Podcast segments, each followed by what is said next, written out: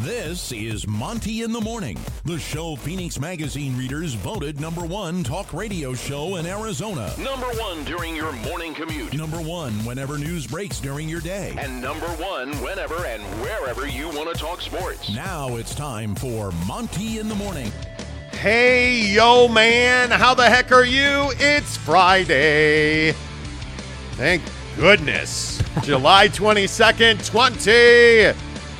2022. Uh, obviously, the Utah Jazz are leading the headlines. Isn't it amazing that here we are in late July and the Utah Jazz are still setting the news cycle in the NBA? Did the Utah Jazz make a deal with the New York Knicks or not? Damn it. Obviously, we have all the latest headlines and details on Donovan Mitchell from the Utah Jazz to the New York Knicks. We have that coming up. Lots to talk about with NBA trades from Tyler Herro and Ben Simmons. We have all the latest headlines on that and this Kyler Murray contract in Arizona. Kyler Murray is now the second highest paid quarterback in the National Football League, which is unbelievable. Oh, by the way, did I mention we're sending you to see BYU, the Cougars? Cougar. Come on, man. Where's the Cougar growl on a Friday morning? Hey, yo. Uh, we are sending you uh, to see BYU and Notre Dame at Allegiant Stadium in Las Vegas, thanks to our good friend Devry Davis at Academy Mortgage. He is our presenting sponsor uh, for our BYU drive away. Uh, you get a $250 gas card, two nights in a hotel, and two tickets to see BYU and Notre Dame at Allegiant Stadium on October 8th. Call Devry Davis today. Do you have mortgage questions? 801 543 9666. NMLS number 278 545. Devry Davis and Academy Mortgage are equal housing lenders. Let's get into the big story of the day because obviously everybody is talking. Donovan Mitchell to the New York Knicks. Is the deal done? Patrick Kinahan uh, at the KSL Sports Zone said yesterday the deal was done. It would be announced momentarily. And we're all still waiting. That was at 10 o'clock yesterday morning, and nothing has happened. And as we've been telling you for about the last week, there have been some pretty consistent talks between the Knicks and the Utah Jazz. However, Utah Jazz CEO Danny Ainge, who's pulling all the strings for the Utah Jazz these days, has not come off of his very, very significant trade demands for Donovan Mitchell. By some accounts, he is asking for six draft picks. I have been able to confirm through sources around the NBA and at the Utah Jazz that Danny Ainge has not come off that mark. He wants three young players and a minimum of six draft picks. Now, as we reported yesterday on Twitter, uh, it looks like things changed overnight on Wednesday night. Um, I woke up to a text yesterday morning that said the Knicks were frustrated uh, with the negotiations that had taken place. And then what do you know? We get a breakthrough late on Wednesday night into Thursday morning. And about midday yesterday, it came out that a deal was very close. Now, the latest is NBA sources are telling me that the Knicks and the Jazz have an agreement in place, basically a framework that says, hey, the Jazz are going to send Donovan Mitchell uh, to the New York Knicks. The Jazz are going to have their pick of a veteran player to make the salaries work. Immanuel Quickley and Grimes are supposedly in the deal, but there is a hangup based on pick swaps and the number of picks the Knicks actually have to trade. From what I was told yesterday, late in the afternoon, um, the Jazz and the Knicks are consulting with the NBA to get approval on the volume of picks and which picks are actually available for trade. Because if you don't know, each team has to have a minimum number of picks, and there is only a certain number of picks that you can trade of your own. So there are some questions about what the Knicks have, what the Knicks are able to move to get this trade done. That is an indication of how high the bar is when it comes to compensation for the Utah, Utah Jazz in exchange for Donovan Mitchell. And Jake, I think the bar should be very high because this is likely, you would hope, and I know that if this trade goes through, the Jazz have done it twice in about a six week period. But you would hope that this is the last trade of this magnitude in the next decade for the Jazz. Yeah, hopefully. And I think that, you know, if, if this trade is pulled off, it changes the market once again. And, and I'm just going to keep saying it. Danny Ainge is setting the bar in the league for trades. And I it makes me almost start to wonder if if you're in Brooklyn right now and you're in that situation – are you not waiting for this to go down? You know, when I when I think about the Utah Jazz and where they are, yeah, hopefully it is the last trade that they make of this magnitude for the next decade. I, I hope that they're not in in this type of position again. But that said, I just think that that Danny Ainge has done a, a, a great job here. I think that Danny Ainge is in a perfect leverage point to be as stubborn as he'd like to be.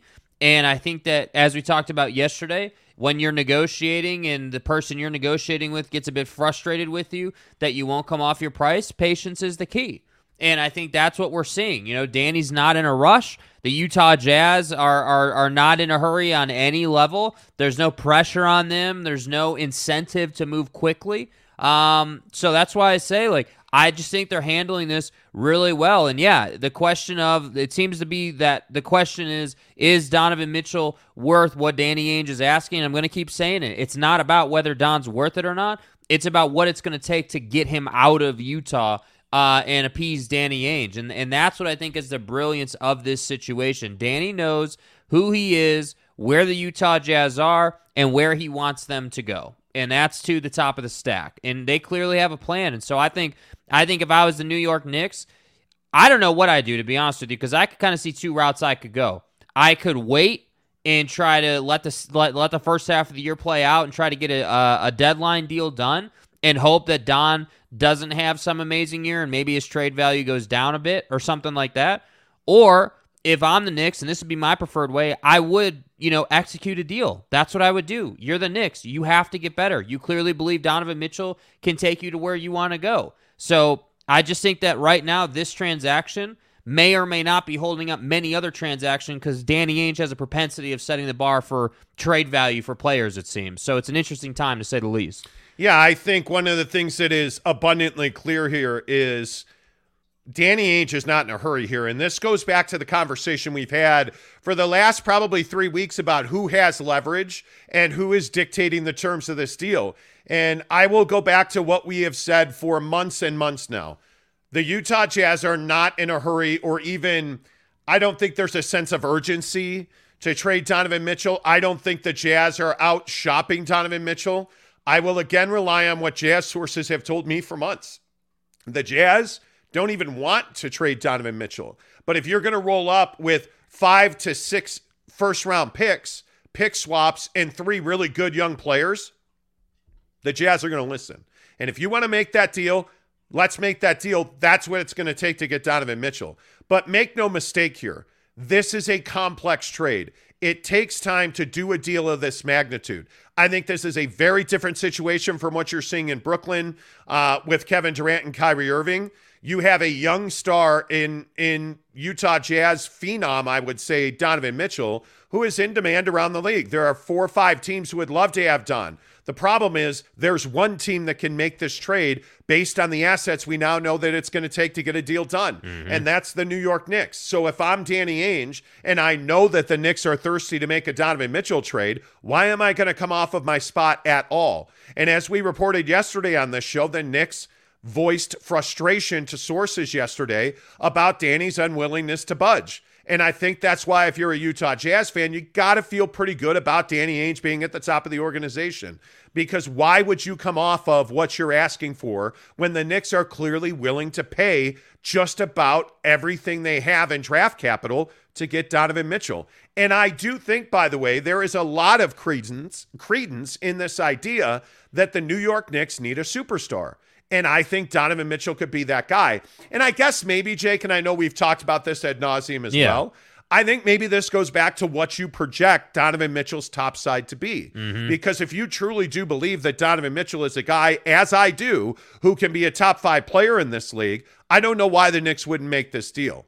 But the question, and I, I think it's a big one, if you're the Knicks and you make a trade for Donovan Mitchell, does it make you a, a contender in the East? Yeah, I think there's no there's no other way around it. Like, no, right now I don't think that it makes you a contender in the East, mainly because you're sending guys out like Evan Fournier and Obi Toppin and and you know Quickley. Like uh, th- those are the guys that are rumored to be in this in this deal. So it, I don't even think that saying that making this deal doesn't make you an Eastern Conference Finals contender. I don't think that's an indictment on Donovan Mitchell. I, what it's an indictment on is all right, yeah, you're coming to get Donovan Mitchell, but what does that do for the rest of the roster? What does that do for the rest of your team? Like, if does Don have anything to work with besides his own game at that point? I mean, okay, you've got Julius Randle, you've got RJ Barrett. Okay, sure. Those two guys can definitely help you. I mean, obviously, for those of you who listen every day, you remember we had a pretty, you know, heated, passionate discussion. I think it was Wednesday about RJ Barrett, you know, and, and what he looks like. So, does Donovan Mitchell make you an Eastern Conference Finals contender? A contender, maybe, but I don't think we can say, yeah, definitely they're good enough to to to get there right away. First season, you have Donovan Mitchell. I think there's proving to do. I think that you got to show that you can, in the regular season, regularly beat teams like Philly and Toronto and Miami, like the contenders out east. You got to show that you're That's right. as good as those teams. So, Well, don't forget the Minnesota Timberwolves. yeah, too. and you know, being that the Minnesota Timberwolves play in the East now and not the West, I mean, you got to show that you can Come beat on. them. And by the way, Come they've on. got the best defender in the league. You know, And I think wait, wait, wait, hang on. You know. hang on. Who's who's the bro that said it first? I think like Compass, Compass, our guy Compass, um, is like Minnesota in the East. That's my guy, Yes. Compass. Good to see you, bro. But like, in all seriousness, if you if you look at the Eastern Conference contenders, yeah. I don't think Donovan Mitchell puts you with the Sixers. I don't think he puts you with the Bucks. Um, I don't know. You know, in the, in one of the other questions that I think we're open for business on today is will Kevin Durant and Kyrie Irving um, will they be Brooklyn Nets this season? Yeah. Because if they are, and if you have KD, Kyrie, and Ben Simmons on that roster together, you're better than the Knicks are. Well, and I don't. I just don't think that for for Sean Marks there's any reason to to rush. Once again, like you have time, and and again, I can't help but saying, Yes. like, dude, if I'm if I'm Sean Marks sitting there in Brooklyn in that building, I'm like, man. We got to let Donovan Mitchell's deal play out now because if I've got Rudy Gobert's deal, Donovan Mitchell's deal, like I now have leverage sitting in that front office. And and yeah, of course there's a line you have to play of not asking for too much but asking for enough, but you want as much leverage as you can get. So now me personally, I'm kind of in a place where I don't expect anything to happen until this Don thing gets put to bed. Like until we get uh, either a trade, obviously, or it's or it's widely like league wide agreed upon that he's not moving until you know like the deadline or, or next summer. Yeah, and, and I I think one of the things that's so important to talk about here is that I just don't think most people know what's happening. I don't. I think yesterday was the perfect example of how things change very quickly. Yeah. And you know what? Like, sure, we take a lot of heat on on what we've said about the Jazz and Donovan Mitchell and I, I think there is a lot of trade and information going on. And I mm-hmm. think that it has been very difficult to get a clear read. I mean, we've had we've had rumors and and people telling us things and I mean, we have not reported 99% of the things that we've heard about this deal. I mean, Yeah. I, I can tell you the ridiculous the ridiculous nature of the the swings in information on a Donovan Mitchell trade. It has been incredible. And that's why, like last week, when people are like, well, why aren't you tweeting about this? Your sources are made up. And because you don't tweet everything that you hear. Right. You don't tweet everything you're told because if you can't get if you can't get confirmation from both sides on things and generally that's the bar for us. If if we're going to if we're going to tweet and report something we need multiple people telling us the same thing. And that's why the Knicks being frustrated I think is a really significant part of this story because I don't think there's any doubt that if you go back in the history of time with the Knicks they have failed miserably especially since Jimmy Dolan came on board. They have fa- failed miserably to make good decisions. The Knicks have struggled, whether that is their inability to land LeBron James, whether that is their inability, you know, like I I I saw somebody talking about the Isiah Thomas scandal yesterday. Like having Isiah Thomas and having this scandal with Isiah and having Isiah run the building and having Charles Oakley, you know, thrown out of Madison Square Garden. And do you understand how downtrodden the Knicks have been for the better part of the last 25 years? Yeah. Do you understand how how just incredible it is? Whether it's misfortune, bad luck, and certainly just mismanagement by Jimmy Dolan, you understand moments like this for the Knicks are absolutely critical. You add a kid in Donovan Mitchell, he's from Westchester County. His dad works for the Mets. He's throwing out the first pitch for the Brooklyn Cyclones. Like, this is a New York guy. And this isn't football. This isn't baseball. It's basketball. Yes. And in New York, basketball matters. What happens on the floor at Madison Square Garden matters. It's rule, it's law, it's the Mecca. garden. Yeah, and so you get a local guy like Donovan Mitchell who is ready to rock and roll. Hey man, you got to make that trade. But how much are you willing to give up? Are you willing to give up Grimes to get this deal done? Are you willing to give up Toppin Quickley, Grimes, six picks and swaps? Like, are you willing to do that to get Donovan Mitchell? I would not do that if I'm the New York Knicks. And that's the thing that I keep coming back to is we hear about these deals and it's done, it's not done. Yes, it is. No, it's not. If you're the New York Knicks, you better not be in a hurry here. You better not be frustrated. And this is why Danny Ainge is such a witch because the guy says, This is my asking price. Are you willing to meet it? No, I'm not. All right, well, hey, good luck. If that changes, let me know. You have my number. We're out of here. Peace out, bro. Right? But if you're the Knicks in this situation, can you afford to to acquiesce? Can you afford to say, well, you know what? Uh, instead of four, I will throw in six. And yeah, you know, I didn't want to put Grimes in the deal. You know what? I, I, you know, I'll put Grimes, and you know what?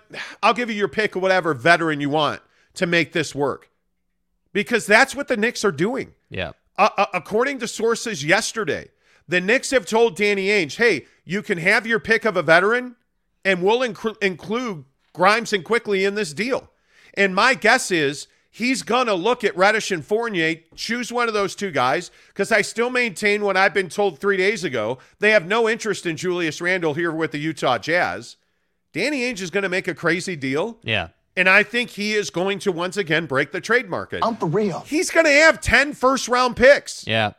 That's incredible. Well, and I think clearly, you know, having all those picks, like I think the mission is to put yourself in a position to have leverage. And and I think, you know, a lot of people take the hey, we're acquiring all these picks as well, it's a full rebuild. And I do think if you trade Donovan, yeah, it's got to be characterized as a full rebuild. I, I just don't think there's any way around that. Like I, I've been pretty consistent. Like if you keep Donovan Mitchell and you use the picks from the Gobert deal to kind of add some assets, then you're retooling. But if you Yes. trade Donovan and and it's all new faces, like as a Jazz fan, I would I'm really curious if they trade Donovan Mitchell and you know you've got all these new faces in highlighter yellow uniforms. What's your appetite to go to wow, Utah bro. Jazz fan? Wow, bro. Do you have to drop the I'm just- highlighter I- yellow? It matters to fans, Are bro. it me? matters. I'm sorry. Call me a hater. It does matter. Hey, You are a hater. Not only do we not have all our guys here, we're getting new uniforms that we're not in love with. Well, look, It I matters. think I think the the Rudy Gobert trade without question was a win for this team. Yes. was a win for the organization. I mean, to move that contract, to acquire those assets, to get guys like Malik Beasley and Pat Bev, who are clearly assets that are in demand around the league, um, who I think you're probably going to wind up moving. A, a, a source straight up told me yesterday, hey, man, I'd be talking about a, a Malik Beasley trade because that's being talked about around the NBA. And I think when Patrick Beverley's able to be traded, they're going to trade him. It doesn't make sense to keep those guys on this roster. And I think to to to your point, if you're a Jazz fan, I don't know how you feel about this. I mean, it, it let's suppose that a Donovan Mitchell deal does come down and he is moved and it is six picks and and you know Quickley Grimes and a veteran. Is that a package that excites you if you're a Utah Jazz fan? I would tell you I, I I would be split on that because I also think there's a lot of people who think that this team's trying to get into the lottery to compete for VW. That's not what I was told. I was told yesterday, I was told, I mean, Saturday night, um, you know, I was talking to a Utah Jazz source, I believe it was Saturday night, who was telling me that the Jazz are not in a position where they're desperate to get into the lottery this coming year.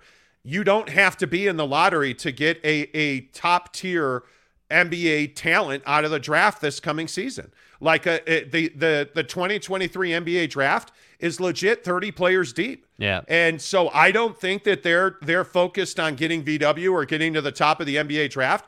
I think they are focused on getting between three and five picks that'll land them top tier talent in the draft next year. Mm-hmm. Or I think they- leveraging those picks to make a deal happen during the yeah, draft. I, I think what this is about, and I think one of the things that Jazz fans have struggled with is I think this is about um, the Utah Jazz adding assets to become a much more talented team. I think that for the last three years, you have not been deep. I think for the last three years, the Jazz have been stagnant in, in player development, and they have not changed this roster. Well, I can tell you those days are over very clearly. I mean, the Rudy Gobert trade, if it taught us something, it was that the Jazz are going to change this roster. And if you make this Donovan Mitchell deal, granted, that's that's two of your your top five guys and arguably your two best players. Um, you're significantly changing the culture of that locker room. Quin Snyder's gone. Rudy's gone. If Don's gone, Yeah. uh, you have to believe that Bojan Bogdanovic and Mike Conley are going to be gone.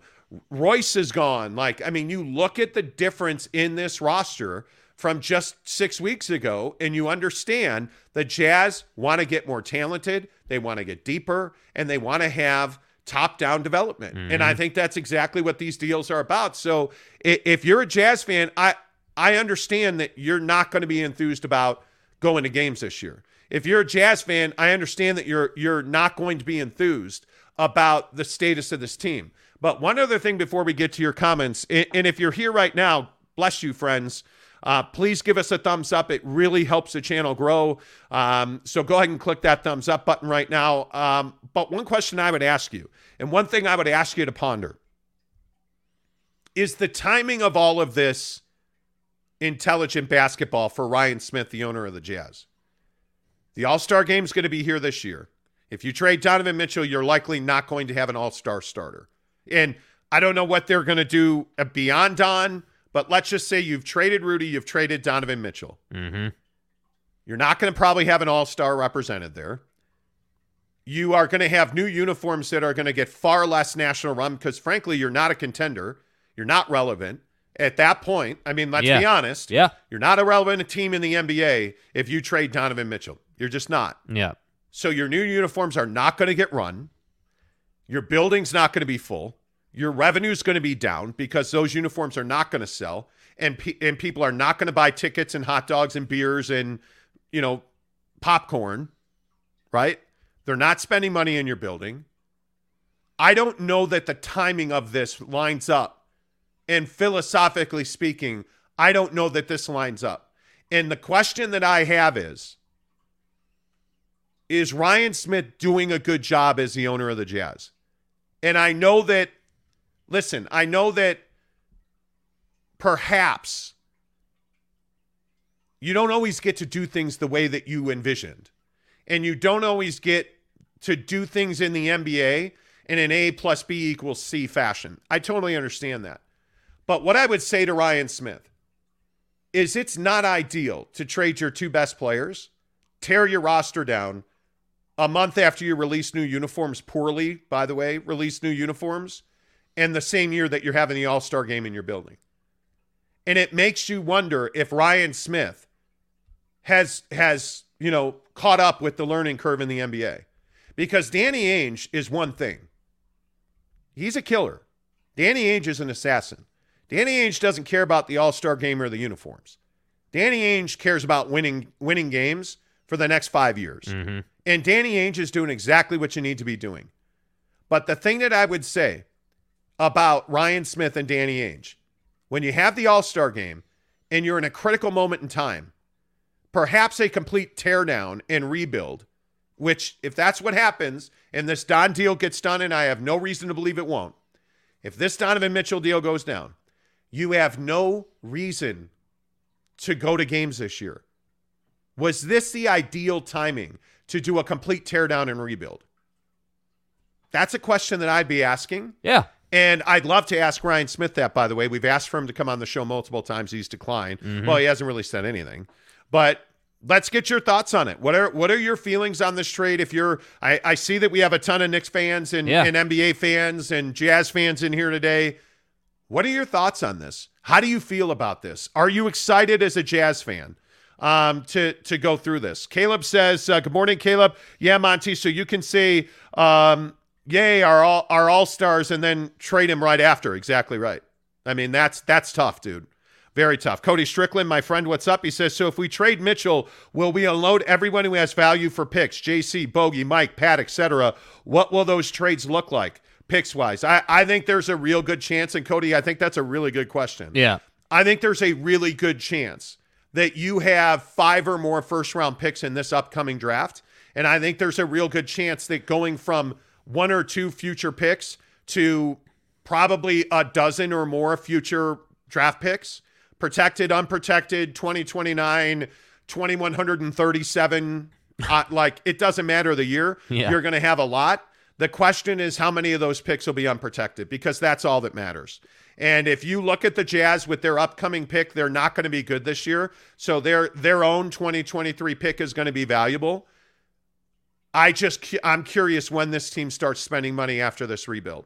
Because again, I'm surmising no no Donovan Mitchell trade has been announced or or or told. Mm-hmm. Um, and again, if you're just tuning in, the latest details that we have, the latest intel Intel uh, behind that, the scenes. that we have is that the the Jazz and the Knicks are close uh, to completing a deal, but they are they are waiting for guidance from the NBA on how many picks, how many swaps, you know, what is you know what can we legally do because there's there's a lot of there's a lot of picks that have changed hands multiple times.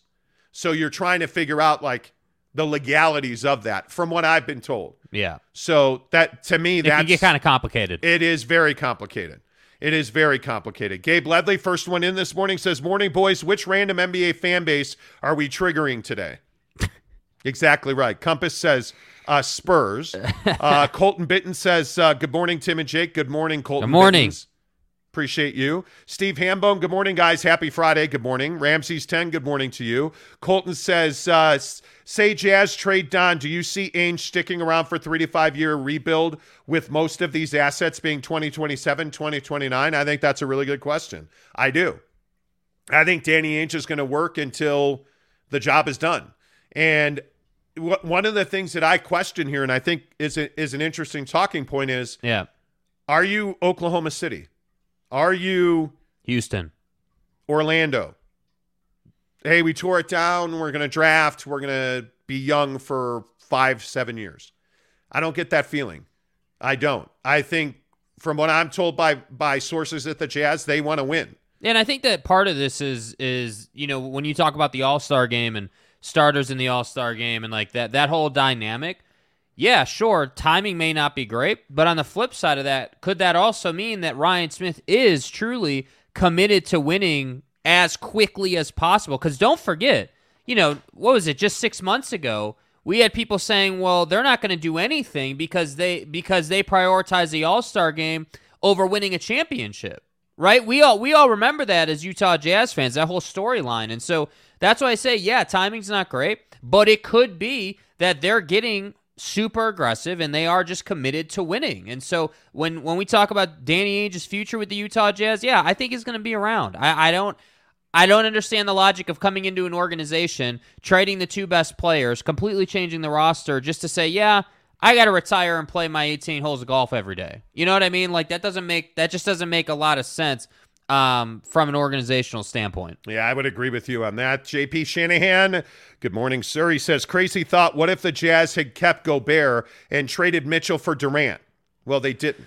Yeah, I don't like, one of the things I don't like doing is playing hypotheticals with guys' careers. right. I, it's something that if you listen to the show daily, you know we don't do that.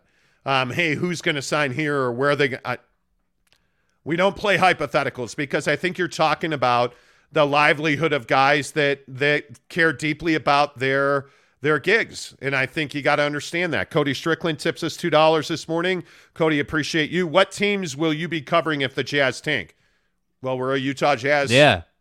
fan base. Listen, I mean, we don't just cover teams when they're good, man. Like I, I think that Yeah. this this show is is a is a uh, uh, Utah a sports Utah show. sports show. It's Yeah. Utah first, and I think obviously we talk about a lot of national things and and all that, but but again, I I think let's let's not beat around the bush. This is a very important time in Utah Jazz land.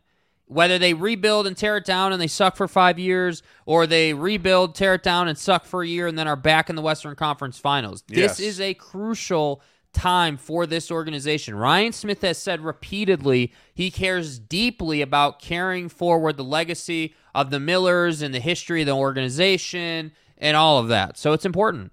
Yeah, I agree. I think it's one of those things where you can't, you just can't put a value on the sentiment of your fan base.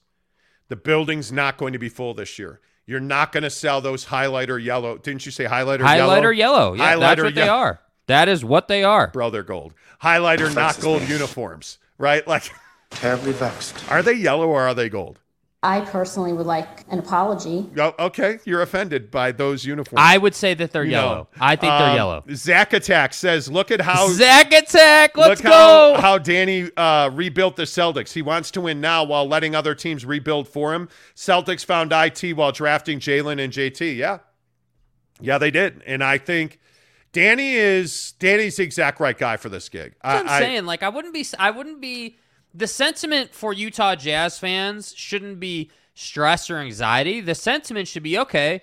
Well, we've traded Rudy. We're pretty close to trading Don, but we have this gold mine of assets. So, being that that's the case, where does Danny go from here? What is the? Is it that he wants draft capital to execute in the draft? I don't think so, in my opinion. I think Danny Ainge wants all that draft capital to leverage teams during the draft to make trades to get veterans. That's what I think Danny Ainge wants to do. Yep, Zach Attack with uh, now ten dollars to the show. Thank you, Zach He says Attack. also you're welcoming Nets fans because after this, Mitchell's trade, a KD trade is going to be impossible due to the crazy high price of the market. My well, God. but but isn't that I the think truth? Oh that's a super important God. point. Like, is it the, is it lost on the national like a Knicks fan or like a, a an out of Yeah. market fan that nothing has really happened besides Rudy Gobert. Donovan Mitchell is close, it seems like, and James Harden. What else has happened? Nothing. Nothing. What have There we has not oh been my! a single Right? significant and and it's not even just trades. I think you're absolutely right. Nothing's there hasn't happened. been a significant like free agent move. Ink like Dejounte paper. Murray like is is a is a okay, bigger that's trade. fair. That's fair. Yeah, that's a that's a that's a trade. We got that have the the. Lakers done something? No. Have the Celtics? Have No. the Knicks? Have the Nope. have the Nope. Nets? Have the like, Nobody. the Bulls? The, like any of the major contenders at the top of the table in either conference, like the Rudy Gobert Minnesota trade, and by some accounts, and you're a guy who doesn't believe in Minnesota yet, well, but mainly because they're in the East, not the right, right. But if you think about the guys who have traded places, what significant move has happened? Yeah. There, there really hasn't been a, a contender. I, I'm waiting. This, this Kevin Durant thing. I don't think Kevin Durant's getting traded. That's my opinion. I don't see that happening. But to Zach Attack's point, I mean, you, it's impossible to do business when Danny Ainge is getting six, seven, you know, 10, 12 picks and two deals. Yes. Like it, it, it makes it almost impossible. Yes. Uh, NY Jazz fan says, I can't wait to watch this show in season and game same day. Appreciate that. Dude. Um, Yeah. And, and I know, again, a lot of people are saying, why aren't you reading my comments? Boys, it is so hard to keep up with all the Bro. comments. I mean, it is We we have, what is it? Five hundred people. 527 people Like- uh, on the show right now. So, and we love everybody's Yeah. comments. We we really try to be interactive because we, we we value your opinion and we we love the conversation. It's not personal if we're not reading your And comments. and what I would say too on that really quick, and not that we're looking for you guys to pay us all kinds of money, but in an effort to get your comment read. Tip us one cent. Like, tip it so it highlights your comment, even if it's a Yeah. cent, dude. That way we can see it and we can get to it. Uh, Lou Memorabilia says the Jazz fans deserve All Stars in the All Star game. Well, that's really difficult, man. That's that's tough. And but but again, Knick fans deserve Donovan Mitchell. I mean, like they deserve the the Knick fans have supported that club through Phil Jackson, uh, through Isiah Thomas, like, Carmelo Anthony. all of the drama that has gone on with Derrick Rose. Yes. With, I mean, think about all of the nonsense that this team has put its fan base through. Knick fans deserve a guy like Don. Yeah. They deserve a star. They deserve a guy that's that's hometown, born and bred, New Yorker, Westchester Facts. County. Like they deserve Donovan Mitchell because he is. No matter what you want to say about Don, he is a special, different human being. He is a. I believe Donovan Mitchell is, is genuinely a good guy. Yes, yes, yes. He is good for the community. Zach's mom likes him. Like it is Donovan Mitchell is everything you want on your basketball team. Yeah.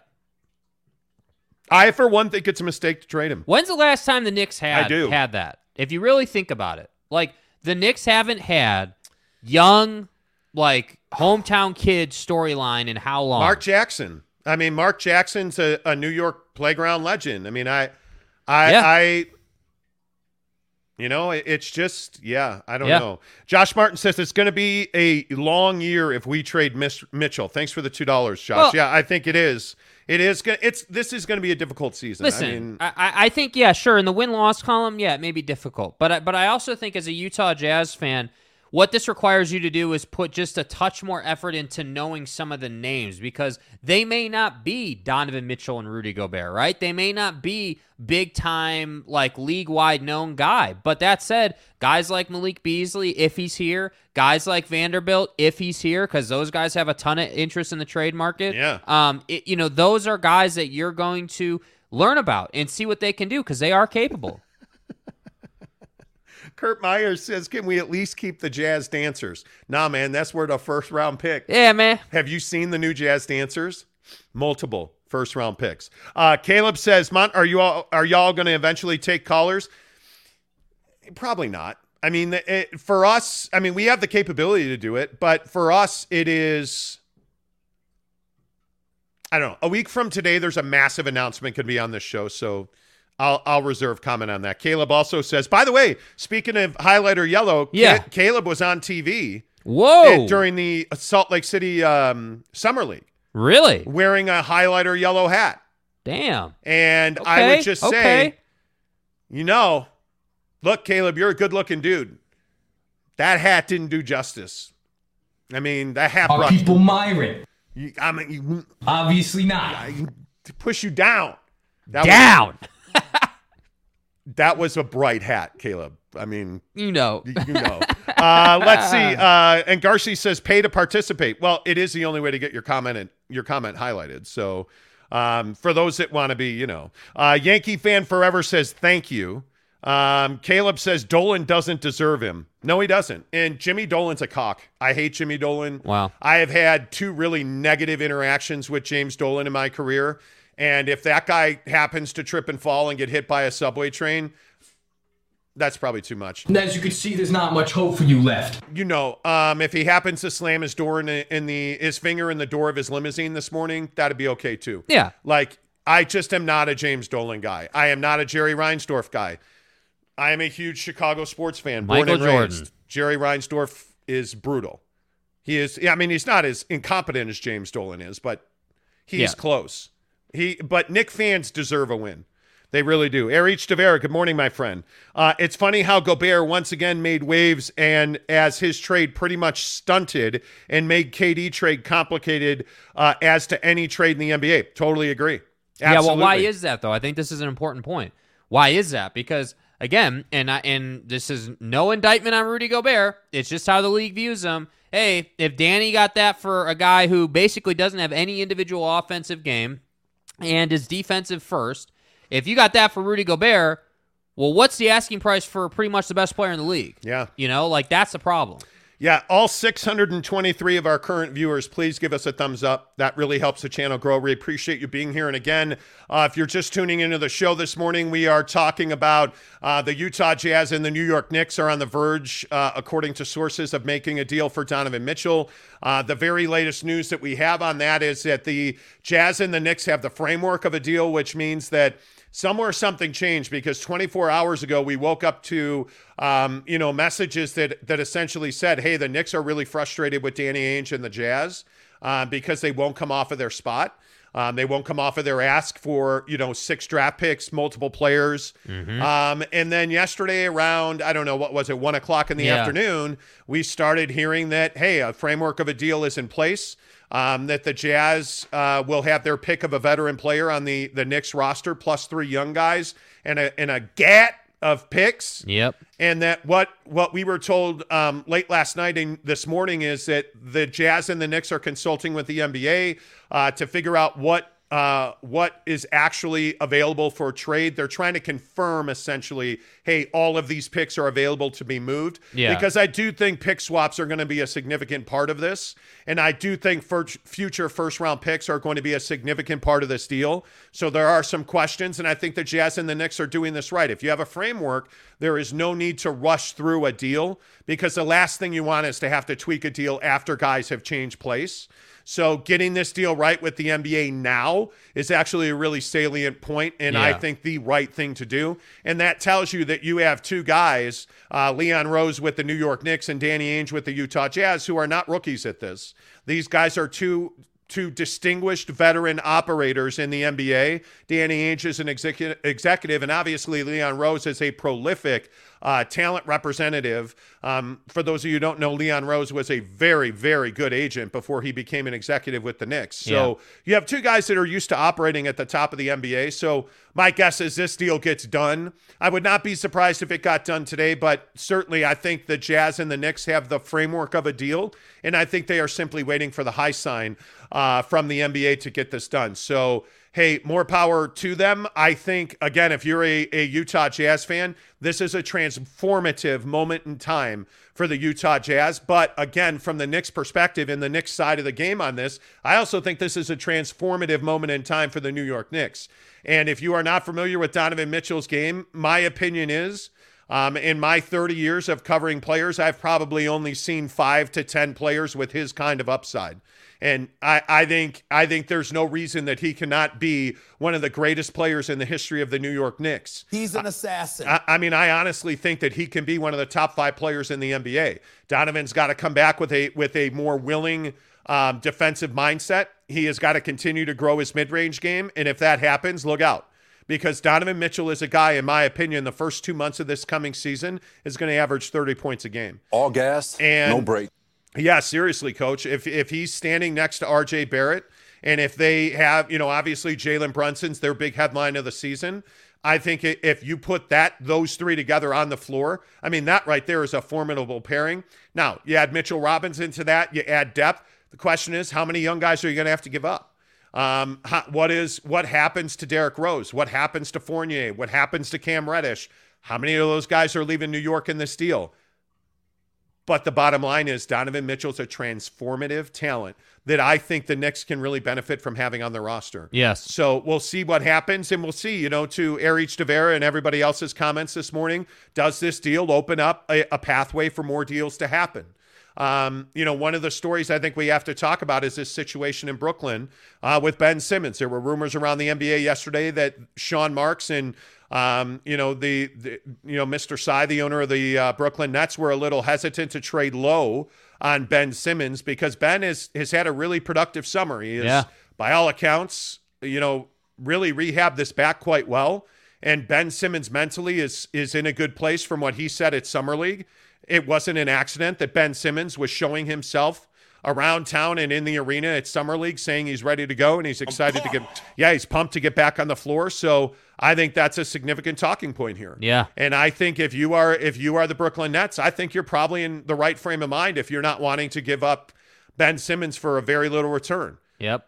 But then again, I also think you should have made the Kyrie Irving deal with the the Lakers already because that's the guy I think you got to get off the roster. So let's get some more of your comments in here. Uh, the blind Swartzman DS with a 4.99 tip. Appreciate you, my friend. He says, "Didn't some of the young players at Jazz are getting help the Knicks make the playoffs in 2021?" Oh, I I, I don't think there's any doubt that Immanuel Quickley is a guy that if you're the Jazz, you value very highly. Yeah. Um, oddly enough, you know, at one point we were told he had to be in the deal for the Jazz to make the deal. Oddly enough, he's also very close friends with Donovan Mitchell. So it'll be interesting to see what happens there. Um, I think when you look at the young players, I mean, I think what we saw at Grimes in the Summer League was nothing short of stellar. Now, Summer League hasn't meant a whole lot. Right. But I think when you look at Grimes, you look at Quickley, you look at some of the young talent. I myself am not a huge fan of Obi Toppin. It's interesting. We were listening to Tony Jones yesterday Mm-hmm. talk about Obi Toppin. There is no bigger New York Knicks fan and observer in this town than than Tony Jones. I thought he made a really good point. Obi Toppin showed some pretty good development towards the back half of last season. Well, and I think he's mobile. He's explosive. He's got a lot of athleticism, which I think the floor well. Yeah, the Utah Jazz haven't had that, and and that and that's what I'm saying. Like, if you're a Utah Jazz fan in this whole dynamic and situation, I think what you can be excited about is the fact that yeah, you are going to be much more of a run and gun team. You are going to be like up and down the floor more. You're not like the Quin Snyder days of slow, methodical, relying on the the the quote unquote screen assist from Rudy Gobert to get your offense going. Those days are over, and I think that that while you were a great team, you know, you really pushed the limits and boundaries of what that team could be. Now it's now it's time to get to the next generation, and I just think that guys like Obi Toppin or Immanuel Quickley, when you when you can put a good group of young players together, while the Western Conference is really deep, I still think that you can be good inside of what two seasons, maybe something Yeah. like that. I, I think it obviously depends what Danny does with all the draft capital, but it doesn't have to be a five year thing. No, it doesn't. And I think, you know what? I, I think you're exactly right. New York uh, NY Jazz fan tips us $2 and says, Show me the Monty. Click that thumbs up button. Appreciate you very much. Uh, NY Appreciate Jazz you. fan, thank you. Let me get some more of your comments in here. Uh, let's see. Jeremy Bolton is replying to Engarci, who is replying to Jeremy Bolton.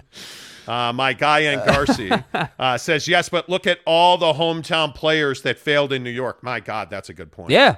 I mean, and- What's and- it going to take for the Knicks to win? I think that's what Knicks fan want to know. Like, what is it Yeah. going to take? Can Donovan Mitchell, with the guys you just mentioned who are there already, is that a formula for us to get to the Eastern Conference Finals? Because I'm a big believer. Don't talk to me about the NBA Finals until you can at least win your conference. You well, know? it, it's hard to win in your hometown. I mean, Yes. I think you look at Derrick Rose winning, you know, an MVP in Chicago and then blowing his knee out. I think you look at, I mean, there's a lot of guys that uh, have tried and failed at that. I mean, Russell Westbrook in Los Angeles right now. yes. Um, but I think if you look at Kevin Durant not playing in Washington, or it's hard. Number one, it's New York. The microscope is not- notorious.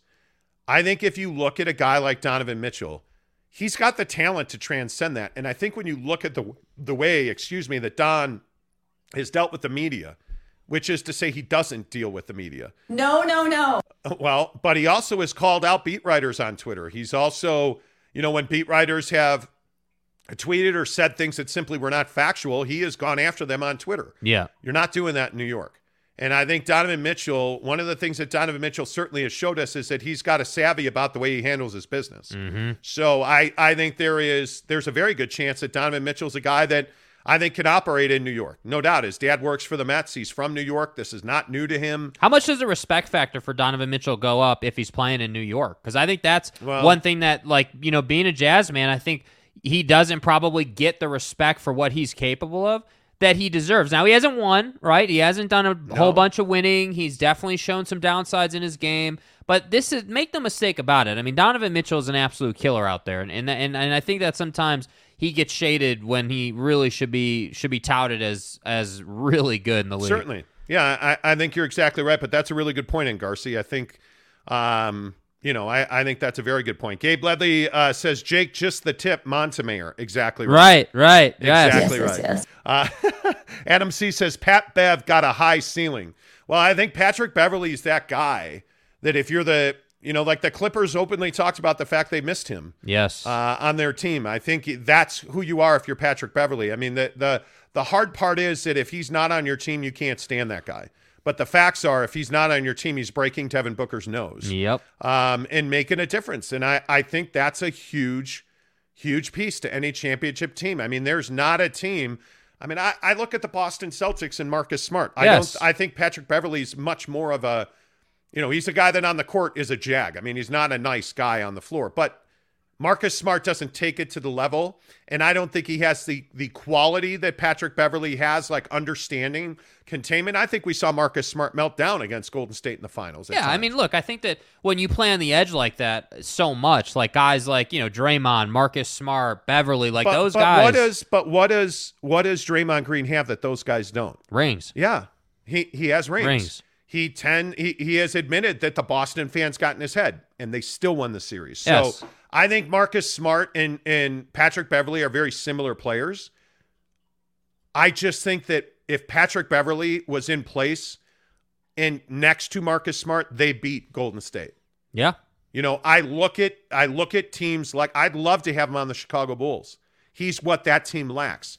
I think if you're any championship caliber team right now, whether that's you know if you look out west, whether that's Golden State, Denver, um, you look out east, whether that is uh, your Minnesota. No, I'm kidding. I'll stop with that. But whether you're Brooklyn, whether you're Milwaukee, whether you are Philadelphia, you can't tell me Philadelphia wouldn't love to add Pat Bev's tenacity to James Harden and and, and Joe. Like I mean, well, and I think would. that's the point, right? Like it, Pat, guys like Patrick Beverley, you know, are are are what your team rally around when they're on the floor. So when Pat Bev is on the floor, he is your your whole existence. He's gonna annoy the other team. You're gonna rally around him. You're gonna draw energy from him. When when he's on the bench, Yes. he he goes away. You don't hear from him. He's not a problem. And I think that's I feel like in the league today, that's what a lot of teams want. They want guys who contribute, do their thing on the floor, whatever that level is, whether you're Kevin Durant or some young guy. Just do your damn job on the floor and don't be a problem in the locker room. James Knight says Jazz fans won't hate on Don like they did on Hayward. Thanks for the two ninety nine there, uh, James Knight. Good to see you, my friend. Yeah, I, I think you're right. I think Donovan Mitchell's in a different place than Gordon Hayward is, just because the Jazz so mismanaged the Gordon Hayward restricted free agency situation. Well, and Don's done more than Gordon did. Like, well, and I think Don's been a higher caliber player Yeah. than Gordon was. I don't think there's any doubt. Gabe Ledley with a dollar tip. Appreciate you. Uh, New York Jazz fan tips us two dollars and says, if we trade Donovan Mitchell, how will this affect a new TV deal? Well, one of the Jesus, things that I think, question. one of the things that I think is that I'm re- a little surprised that we haven't gotten a new TV deal from the Jazz yet. That we haven't gotten a streaming package. That we haven't gotten. I mean, he's probably self-aggrandizing, but did anybody catch what the CEO of Netflix said? That in a decade, broadcast TV will be obsolete, and it damn near is now.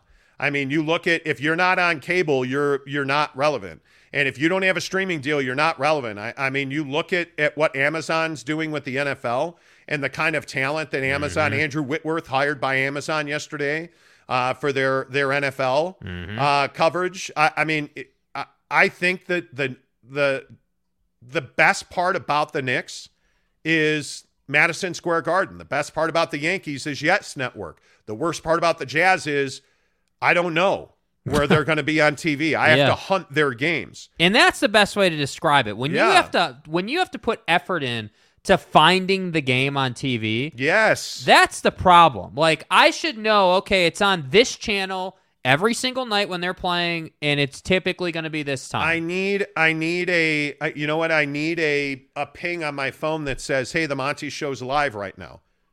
Like how are we more ready on your phone than the the Utah Jazz are? it's crazy. How is that possible? Yeah. And I, I just don't understand it because I got to tell you, how did I watch Salt Lake Summer League? How did I watch Las Vegas Summer League? Through the NBA app on my phone. Why can I not watch Jazz games? Why can I not- get inside information and content on the Jazz? Look at the Lakers. You can hate the Lakers all you want. The Lakers have one of the best content packages in the NBA Yeah. because they have Sportsnet LA. You know, you get inside the Lakers, inside the Dodgers. You get the the Yes Network and MSG do tremendous behind the scenes programming. Yeah. We get none of that in this town. And it makes me flipping crazy. Yeah. Because as sports fans, we need that. We need that. There is, and, and again, I don't want to go too far into it. We're going to actually talk about this in a minute, though. In about 20 minutes from now, we're going to talk about the state of the media in this country. But I look at ESPN, I need more from ESPN. But that's ESPN 700. That's ESPN TV. That brand is so powerful. Do more. Right? Yeah. There's th- we're thirsty for coverage in this town. It's it's incredible. And who's the best media company in in in Utah? It's BYU. BYU by far. by far. BYU TV, BYU Online. The days of TV I mean- being good enough are over. It's over. It's not just that, hey, Hey. like you're just on TV. Like, I got news for you. That's an iPhone 13 Pro Max. That's where people are finding content. I need it on my phone. So I want, I want, uh, you know, all your new draft picks. I want content on those guys. I want, like, if I'm the Knicks, I I gotta have. Hey, Donovan Mitchell just rolled up. I want Donovan Mitchell walking off the plane. I want Donovan Mitchell at shoot around. Like, whatever, man. Like, just bring me in. Like, if you think about why does everyone love Hard Knocks? Let's Well, use Hard Knocks. yeah. Why the hell does everyone love Hard Knocks? Because you get things that you wouldn't even think about. Like, as an example, during the time that we can't talk about on YouTube because YouTube doesn't let us talk about it, when you're watching the Cowboys, you know, have to watching Cowboys players come in and get get registered and pick up little things that they put in their pocket so the team knows who is and who isn't. Like Yeah. like you know, like stuff like that that you just don't get on TV. That's what people want now. It's Yeah. not just good enough to be on TV. Yeah, and I, I think one of the things that's so clear um, is we talk about the uh, latest news on the Jazz and the Knicks and the NBA free agency and trade market here on the Monty Show.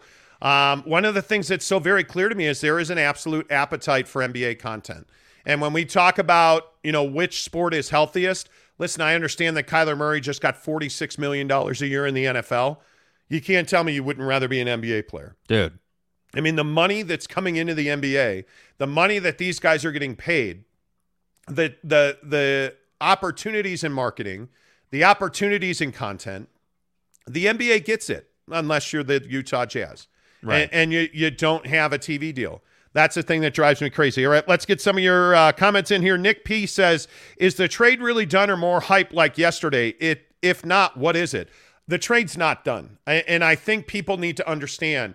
That until the NBA, and really it's until Woj bombs it, uh, until until the NBA approves a deal, it's not done. And I think one of the reason things have been so quiet is because Danny Ainge is asking for an F load in return. Like these deals are not easily done.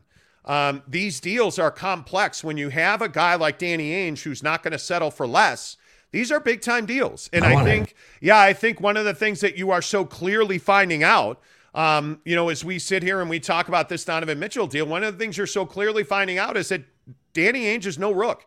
Danny Ainge knows how to operate in these circles. And so when you have a trade of this complexity, I think you have to take your time, execute, do it the right way. You have to find ways to make sure that you get what you need because you're not going to be in a position, hopefully, hopefully, you're not going to be in position to trade a talent like Donovan Mitchell again. And he will I mean- every single time. If you think about Danny Ainge and the situation he's been in, this is a guy that's traded Ray Allen. This is a guy that's traded Kevin Garnett. This is a guy that's traded Paul Pierce for Kevin Garnett, traded Paul Pierce. Like you've traded Rudy Gobert, you've traded Donovan Mitchell.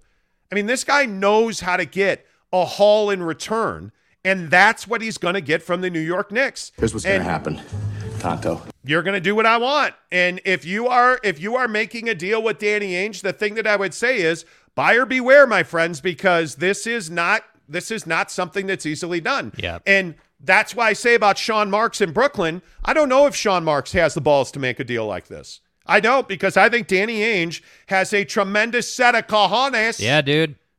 Yep. And you know what I love about Danny Ainge so much? Danny Ainge will walk away from you. It's what I always say about buying a car. Walk into a car dealership fully prepared to walk out without buying a car. Yep. And watch what happens. Yep. Right? Danny Ainge goes into these things fully willing to walk away. Yep. He doesn't need to trade Donovan. He doesn't. And that's the beautiful portion, man. Big Dog O Town gives us a five dollar What's tip. up, What's baby? up, Big Dog? He says, uh, "Let Gangsta D do what he do. Produce banners, true fans. Let's go get behind the Beehive assassin. Get busy. Shout to Mo Bamba. Let's go win championships. Right? That I mean, Appreciate that's you, Big Town. that's Appreciate the bar. you, bro. Uh, RJ Breezy says, "Well, walk away from the Knicks. Why would you walk away from the Knicks? I wouldn't. First of all, first of all, it needs to be said. Needs to be said. The Jazz didn't walk up to the Knicks, right? The Jazz didn't do any walking here. Yeah. The Knicks traveled across the country to talk to the Jazz and have been doing that for eight months. Like, bef- like probably since December or so, we've been hearing, "Hey, the Knicks have talked to the Jazz. They want Donovan Mitchell." Like, This is not new. This is not like just happened yesterday type material. I mean, this is something that's been building. So when you say, hey, like, why don't they just walk away from the Knicks? Because they don't need to walk away from the Knicks. They have the Knicks over a barrel, and it's that simple. Look at Zayman with a $5 tip this morning. Good morning to you, Zayman, again. He says, Danny to the Knicks front office. Oh, hey, man, by the way, um, one more thing. Hey guys. I, am afraid I'm going to go ahead and need each one of your firstborn, too. hey guys. Hey, man, he's not only getting the basketballs, he's Yeah, getting dude. the rack, he's getting the bag. He, I mean, Danny's taking him for a ride. We'll see. Adam C says Leon, and I think you mean Leon Rose, right? Leon won't get ripped. Well, I don't know about that, bro. I don't know about that because I think getting ripped is like defining whether you got ripped or not depends on how you value Donovan Mitchell. So, like, Yes. if Leon Rose says, hey, like Donovan Mitchell's worth three guys and six picks, let's say, and whatever else, then Leon doesn't feel like he got ripped. But on the Utah Jazz side, like, I tend to agree. I don't, I wouldn't be giving those three guys and the picks for Donovan Mitchell with all due respect. Jake, Jake Yeah. you Yeah. got to check your boy. What do you mean? Jeremy Bolton says Mitchell slash Brunson equals Caruso slash Steve Blake. Get the hell out of here. Wait, with wait, wait, that. wait a minute. Bro, wait a bro. minute. Did you just drop Steve what are you Blake on this about, show? man? Did you really do that? dude. Steve Blake? Good God, man. Apologize Maryland Terrapin's finest. Jesus. Do you even know who Steve Blake is? Yes. Okay, good. You really just dropped Steve Blake on this show? Saw, dude. Uh, saw, dude. Wow. Speaking of uh, Steve Verna, gives us 1999. Thank you, sir. Thank you, Steve. He says, Knicks fan here. Shout out to you guys for not being biased. Great show. Appreciate you, man. Thanks, man. I Appreciate really you, appreciate that. We work hard. Uh, way to go. Uh, Jeremy Bolton says Steve Blake is a goat of LA. Steve Blake was a uh, LA Laker guard for a moment. Whatever. Steve was tenacious. Steve was he worked hard, man. Yeah. Good poll, Jeremy. See, this is why Jeremy Bolton's a legend. He's a Hall of yeah. Famer on. Hall of show. Famer, bro. Absolutely. NY Jazz fan says, Adam C, when is your new movie Trolls 3 coming out? okay. Uh, Adam C says, maybe if Utah won the playoffs, we wouldn't uh, we wouldn't chase Mitchell. Hey, well, you're not. But see, th- You're not this is my point. See, You are if, if the. Dallas series hadn't happened, and you know they didn't no, get bounced, if you go like- back to the bubble, Yeah, it's yes. it's what you said. I don't know two weeks ago Yes. about Mike Conley missing that shot in the bubble. Mike Conley and Bojan Bogdanovic did not get the ball. And you know what? We've talked about Joe Ingles a lot on this show. There's a clip from the bubble where on the Mike Conley play at the end of the game, Mike Conley gets it and is running up the like if you're watching it on TV, the far side of the floor. yes, On the near side of the floor, Joe Ingles literally is pointing to Donovan Mitchell, who is on the offensive near side wing waiting for the ball already. He was already ahead of the play, was wide open. But what do we get? Oh, that's right. We get Mike Conley bricking a game winning opportunity. Come on, guy. Come on, dude. Like, we know who should be taking that shot. I think it's hysterical. This is the second time you've told that story on Yeah. this show, and you're so pissed about it. I am pissed. You Which know, I think know is great. You know why? We talk a lot about hey, like Knicks fans deserve Don or Utah Jazz fans deserve for Michael not to break Buddy off, right? Like we talk about that, right? New That Utah was not a Jazz push fan, off. Utah Jazz fan deserves to to have seen Donovan Mitchell at least attempt to win the game. Who the hell knows? if he would have made it or he would have missed it. I don't know. But he's got to be the one taking that shot. Tanner Plummer says, I'm still waiting for my money, Mont. Jesus. Well, Tanner went on a, a Spaces, I think it was Jazz Nation Spaces on Twitter, and Yes. he shouted us out. You are a rock star, sir. I appreciate you. EJ, EJ says, uh, Would you consider the Knicks contenders if Mitch goes to New York? You know, it's Definitely funny. contenders, yes. I, I, if that's all the Knicks do, I don't know that I can say they're contending for an Eastern Conference championship. Are you a mid-table team? I don't know. I, I we we did this yesterday, and I, I'm happy to do it again. Yeah. I mean, I, I look know. at I look at the you know the standings from last year, and so many other teams in the East now are better. I mean, are you? Let me ask you this then. Last year, the Heat were number one. Are they better than the Heat? No, not as currently constituted. Celtics, no. Bucks, no. Sixers, no. Mm, I think they could hang with the Sixers if they had Don. Oh, stop. You could hang. What do you mean? Oh, stop. What do you mean? Oh, stop. Who What- on that team is going to defend James Harden? I don't know. Uh, uh, James Harden is not a problem. James Harden is is Oh. yeah, sure, he'll give you 30, but Don's going to give you Don can give you 30. So cross James Harden out. The question is not Harden, it's Embiid. The the and and I would tell Man. you Mitchell Robinson can keep up with Embiid. Nobody's stopping see, Embiid. Well, one of the questions about Mitchell Robinson is now he's got that fat new contract. yeah. Is he a 40 minute guy? No. Mitchell Robinson's not a. Is he a 35 minute yeah. guy? Yeah. I think he's I a think 30 he's got to minute be. guy. He has to be. You Well, don't have a choice. But there you go. I, like, you don't have a choice. is Kyler Murray's you know 200 million dollar deal make him an MVP? No, it doesn't. You are what you are. You're not the guy that they paid you to be. And Mitchell Robinson has got to be better for them to. I- he's got to take a step so the Knicks can take a step. Listen. Jalen. The other thing Yeah, is, by yeah, the way, yeah. Jalen Brunson has never been the guy. You paid him that much money. Don't you need Jalen Brunson to be Not if you have Donovan guy? Mitchell. Well, but and and I think this is how the the Jazz, by the way, got into the position the Jazz were in. Yes. Yes. You paid a, a guy, and uh, that Rudy Gobert contract was gnarly. Yeah. So And you're, by the you're way, the beauty of YouTube is our take on that is on YouTube. Go and find it. two years ago, We'll tell you'll see. you're going to pay R.J. Barrett. I would assume, right? And surmising that R.J. Barrett is not in the Donovan Mitchell trade. Right. You're paying R.J. Barrett a max extension. You're paying Jalen Brunson. You're paying Donovan Mitchell, and you're paying Mitchell Robinson. Yeah. Are you capping your ceiling? Are you pushing your ceiling down? Well, the issue is is when you're paying all those guys, you don't have depth. That's the problem. So if even one of those guys gets hurt, which is highly likely, So- honestly, so giving up Quickley and Grimes. yeah. But you don't have a choice. That's so that's that's this brings me right back to what the commenter said before. I can't remember Yes. your name. I apologize. But but that whole conversation of hey, is Leon going to get fleeced? Basically, well, it depends on what Leon thinks of Donovan Mitchell. And that depends on how you view fleeced because I think Donovan Mitchell's the top five player at his very best But in I- his career, but we'll see. I'm I'm here to tell you that that version of the Knicks with Don and Jalen and RJ and Julius and Mitchell Robinson, those guys can compete with the 76ers. Absolutely. Absolutely. okay, I you're not wrong. That we have 815 listeners on this show right now. The- If you're new to the show, our mantra is there's no wrong or right, there's differing opinions. Yeah, for right? sure.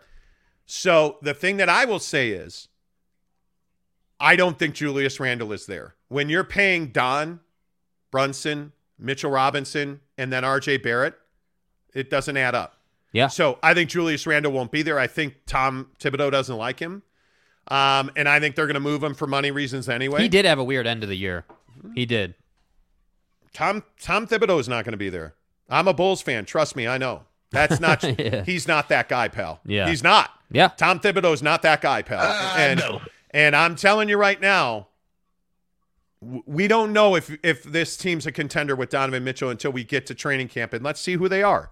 Are the do the Knicks have the balls to make a deal at the deadline after trading for Donovan Mitchell?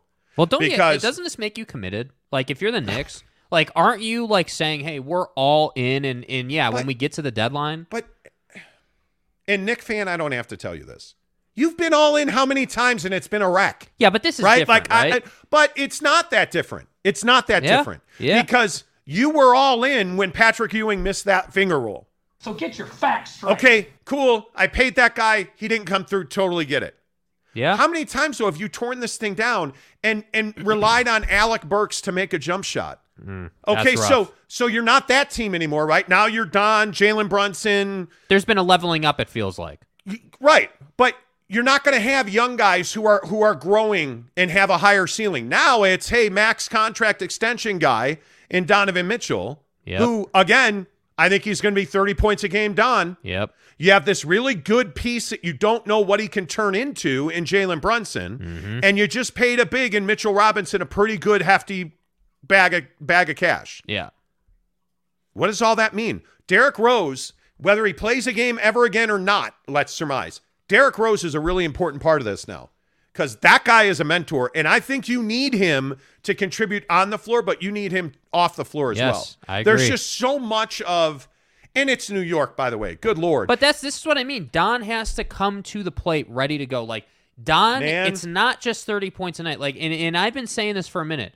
Part of the thing on Donovan Mitchell is he's got to mature as a leader. It is Yes. time for him Yes. to grow the f up and say, okay, this is this is my team. I'm the guy.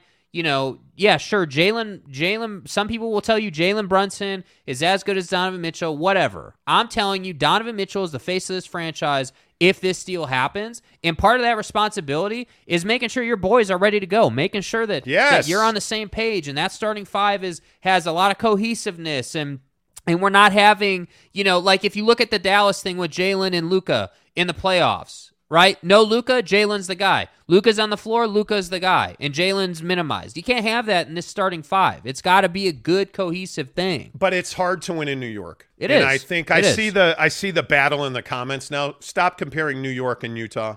There's nothing to talk about. You're Yeah. fucking New York City, bro. Yeah.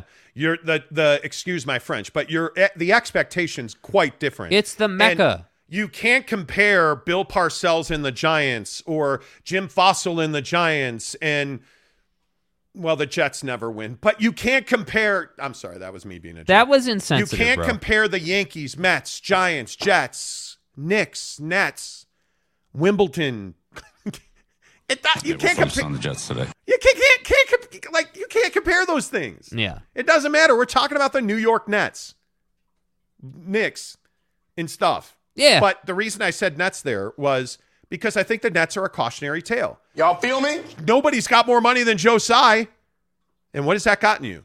Nothing. That's gotten you an abject failure.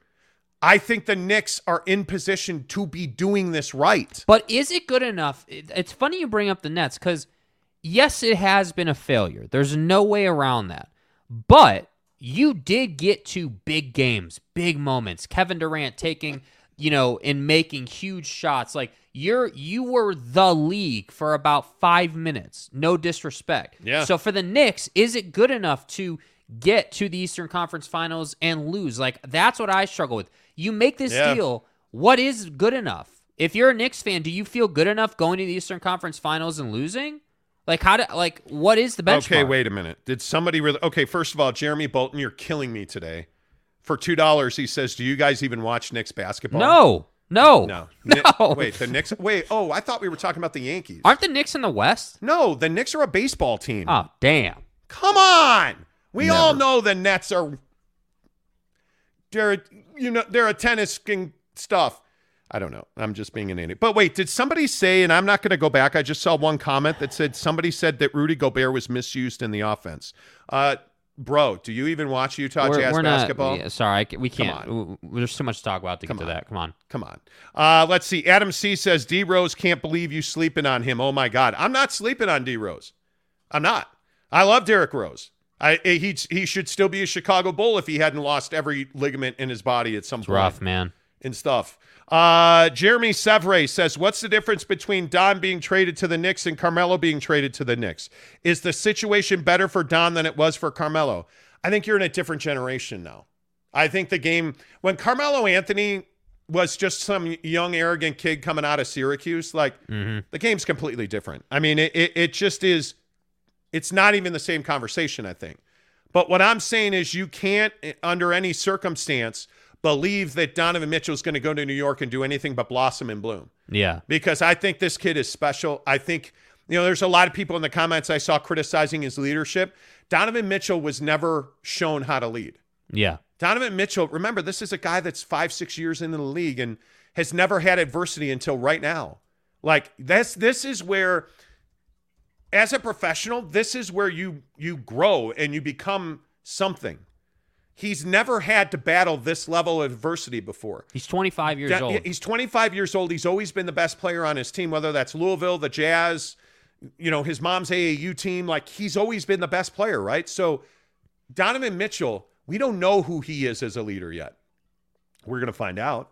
You will Because- risk all that asset? Well, yeah, and I think when you have the expectations that he's had, they only get magnified in New York. I mean, the media spotlight in New York, basketball at the Garden is something different. And he showed last year he showed he loves performing at the Garden. I think as as a lot of people do. But Donovan Mitchell, we don't know who he is at his best yet because we haven't seen it. We haven't even gotten close to seeing that yet. Um, let's see. My guy, straight, uh, Straightway Georgia Elder Rufus. nice name, bro. Is that on your birth certificate, sir? Who the f- is that guy? I don't think it is. He says uh, he gives us twenty dollars. Thank, you. I appreciate Uh, you, man. how can the Knicks be contenders with the smallest backcourt of all time if they get Mitchell? because size has never determined efficiency and ability. Donovan Mitchell, yeah, is whatever, six one. Great. Yep. He's Muggsy Bogues is taller. I don't care. Donovan Mitchell is a killer. And his biggest issue is he has to improve his footwork. He has to be more wanting and willing on defense.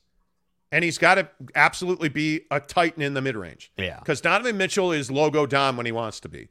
The guy truly can shoot the three from distance. Think about how Chris Paul controls games. If Don had that in the bag, who would he be? Hmm. Right? Think about how DeMar DeRozan operates on the elbow. Now, again, he's taller, can shoot over guys, totally get it. But my point here is that Donovan Mitchell has to learn how to control Yes. a game, not just by scoring or like taking hero ball threes. He has to learn how to control that pace and control that narrative within a game. Because M- we all know this: NBA games are five five minute stretches at a time. We know that, right? So when you're getting your ass handed to you on a twenty to five run by the Celtics, and you're playing in the Garden as a Knick. What is Don's answer to that? What where's the leadership? Where's the shot making? That's what a I great think question. that I want to see. That's a great question. Uh, let's see. Eddie Paula says Kyle Lowry and Fred VanVleet did quite well together. Yes, they did. My man. But what do My they man, have? But what do yes. they have? This is so important. What did they know how to do? Specifically, Kyle Lowry. Yeah. Kyle knows how to win, right? Kyle knows how to put his stamp on Listen, a game. the NBA isn't a size game; it's a space game, And it's a it- mental and game. it- it is. And at some point, um, you know, at some point, you're going to realize that size doesn't matter. I'm not even. I'm not playing your games. Yes, yes, yes. Anyway, my point is, uh, the NBA is not a size game; it's a space game. I had Yes, to. you did. I'm a child. I had Yes, to. you did. I had to. Uh, Alyssa uh, Calendar tips What's us up? a dollar ninety nine. Alyssa, good morning. Thank you. Donovan will grow up in the garden. Ask RJ. Indeed. Yeah, Indeed. and I think there's definitely a factor. But again, isn't it is it not concerning for New York Knicks fans that you're talking about trading essentially the farm to get a guy in Donovan who has to grow up, who has to It is, do it some proving? Yeah. is that not concerning? It should be. I, but Donovan, you're mitigating risk with Donovan Mitchell. Absolutely. I mean, I, I think he's a guy. I, I again, and if you're new to the show, I'm a huge believer in Donovan Mitchell. I hate this trade. I don't care if you get if you if you put the garden on a flatbed and drive it to Utah. I still hate this trade because I just believe in Donovan Mitchell. I do, and now we'll reserve comment. I, I- don't want to get into Jazz ownership and management. I I believe in Donovan Mitchell. Yeah, I and I believe in Danny Ainge. I still hate this trade. I, I hate every part of it. Uh, Rich Tripp, James Harden went from 11 free throw attempts a game to six. He's lost a step. Well, I think he also got fat. I think he loved himself some cheesesteaks. Um, him and Zion were hanging out. I think he would he he and because he said it, it does degrade it a little bit, but I think the magnitude of his hamstring injury, I think a year ago was not told. Yeah, And James has kind of talked about that. He absolutely was playing on one leg this past season. So we'll see. But he clearly has lost weight. I mean, he's back to abs, James and abs, yeah. Right? I mean, he's got the beard, Well, he's and I got think abs. he's motivated again. And- like, well, but you this is that thing we talk about. If you didn't see the show yesterday, one of the things we talk about all the time is that look at these guys on a prove it deal. yeah. Donovan Mitchell is in a prove it situation. Oh yes, James Harden's on a prove it deal. Kyrie Irving's on a prove it deal. Zion. I mean, Zion Williamson's on it, just got paid the max. He's got to prove it now because if he doesn't play again this year, he's done. I mean, you you look at how many guys are on prove it deals. James Harden signed a two year deal, one year, one year. The second year's an option, right? So one year, second year's an option. If he plays well this year, if he's back to to to Rich's point, if he's back to eleven free throw James, and he's knocking down that three, which he doesn't do in the postseason throughout his career, oh for twenty-seven. but if he's back to that guy, James, I think he's getting paid. And I think he knows that. That's why I would love to trade for Kyrie Irving. If I'm the Lakers, I'm making the Kyrie Irving trade because I think Kyrie Irving is on a one year, $37 million prove it deal. He's a guy that's lost a lot of money by his own doing. Yeah, I've been immunized. I mean, he lost money because he's an a hole. I, I, I'm, I'm all down for that. But Kyrie Irving's a guy who's lost a lot of money, and he's got a lot of money to lose here. So, I, I mean, I look at James Harden as well. James Harden left $14.8 million on the table on a prove it deal. He opted out and took $14.8 million less to prove that he's not a fat ass who's out of shape and done. Fat. That's pretty motivating if you're James Harden. But Yep. but Rich, I think you're I think you're not wrong. Uh, Ronald says, "Why would y'all stop lying to the viewers?" Danny didn't come down from his original asking price, and Danny reached out to the Knicks first. Y'all such liars. Okay, well, let's go back and tell you what we've been talking about with this. We told you, I think, in January, February, that the Knicks started calling the Jazz about a Donovan Mitchell deal to get done at last year's trade deadline. Yeah. The Jazz summarily said no, like every time. No, no, we're not doing that. We're not doing that. We're not doing that. The Knicks called and called and called and called. No.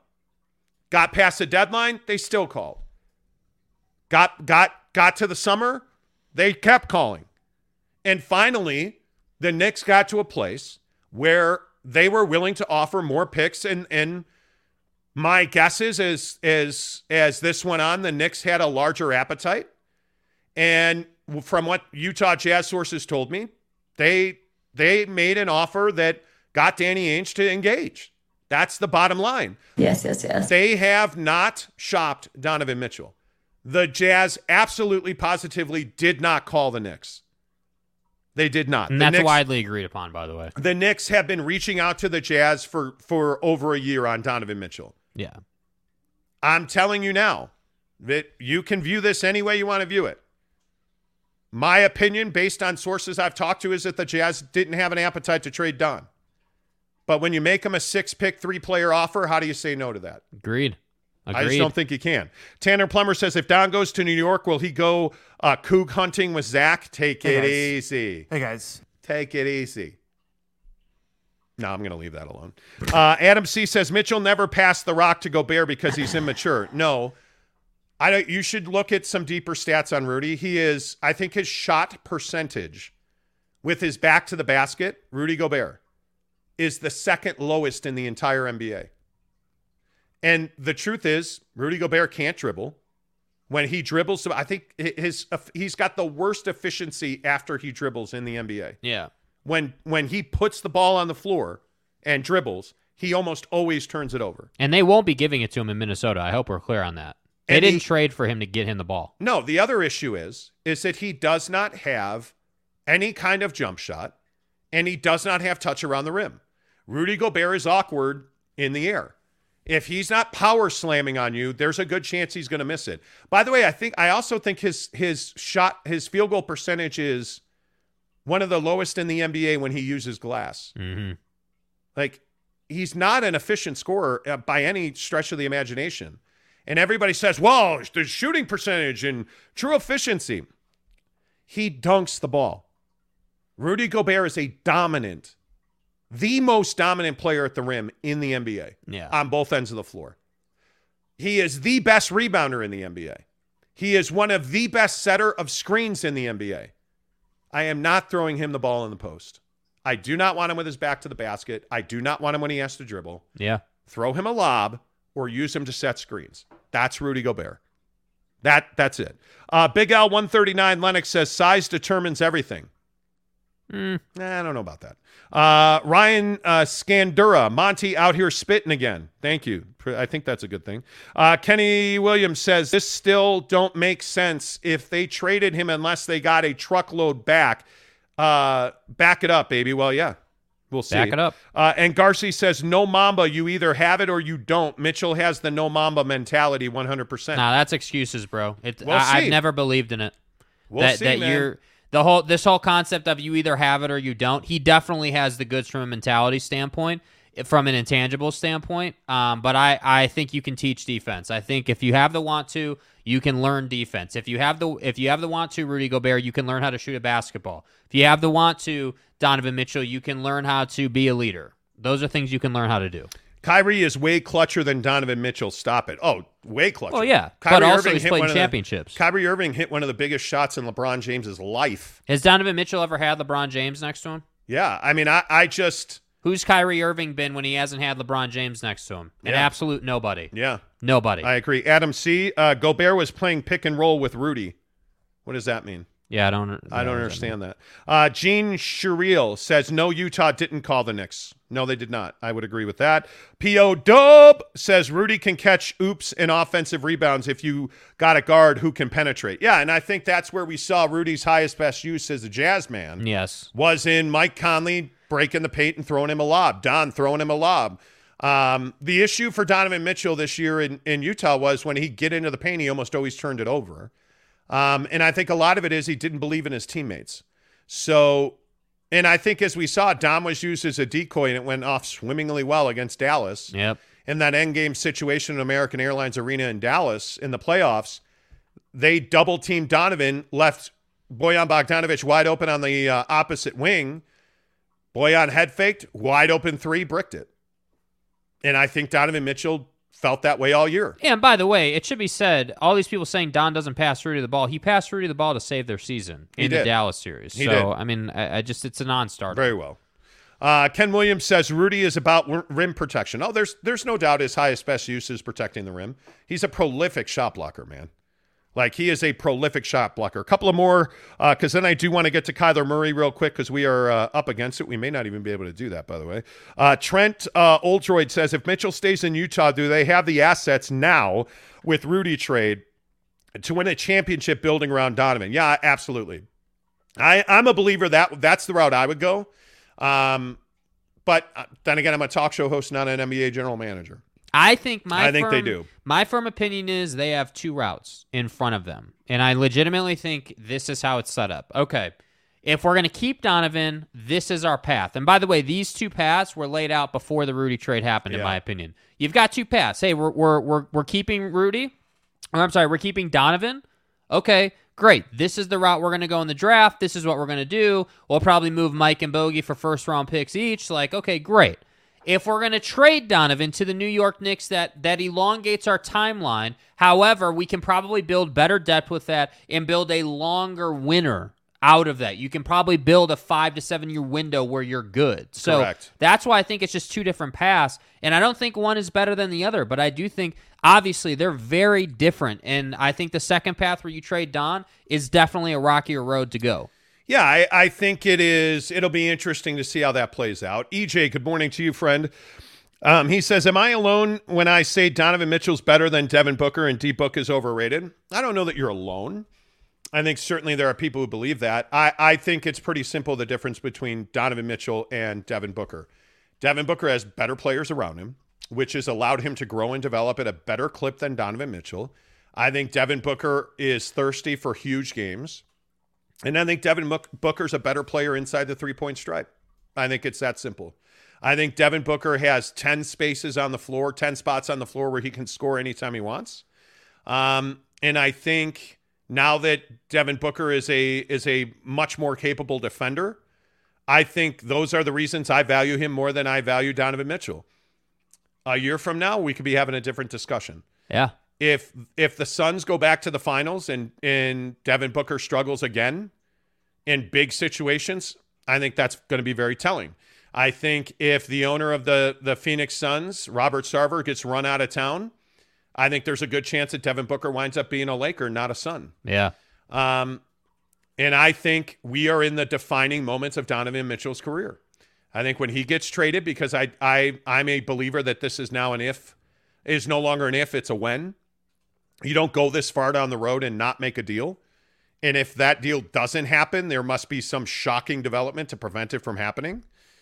But if Donovan Mitchell winds up wearing a Knick uniform, now we find out who Donovan Mitchell is because there's absolutely no pressure on Donovan Mitchell to win in Utah. There just isn't.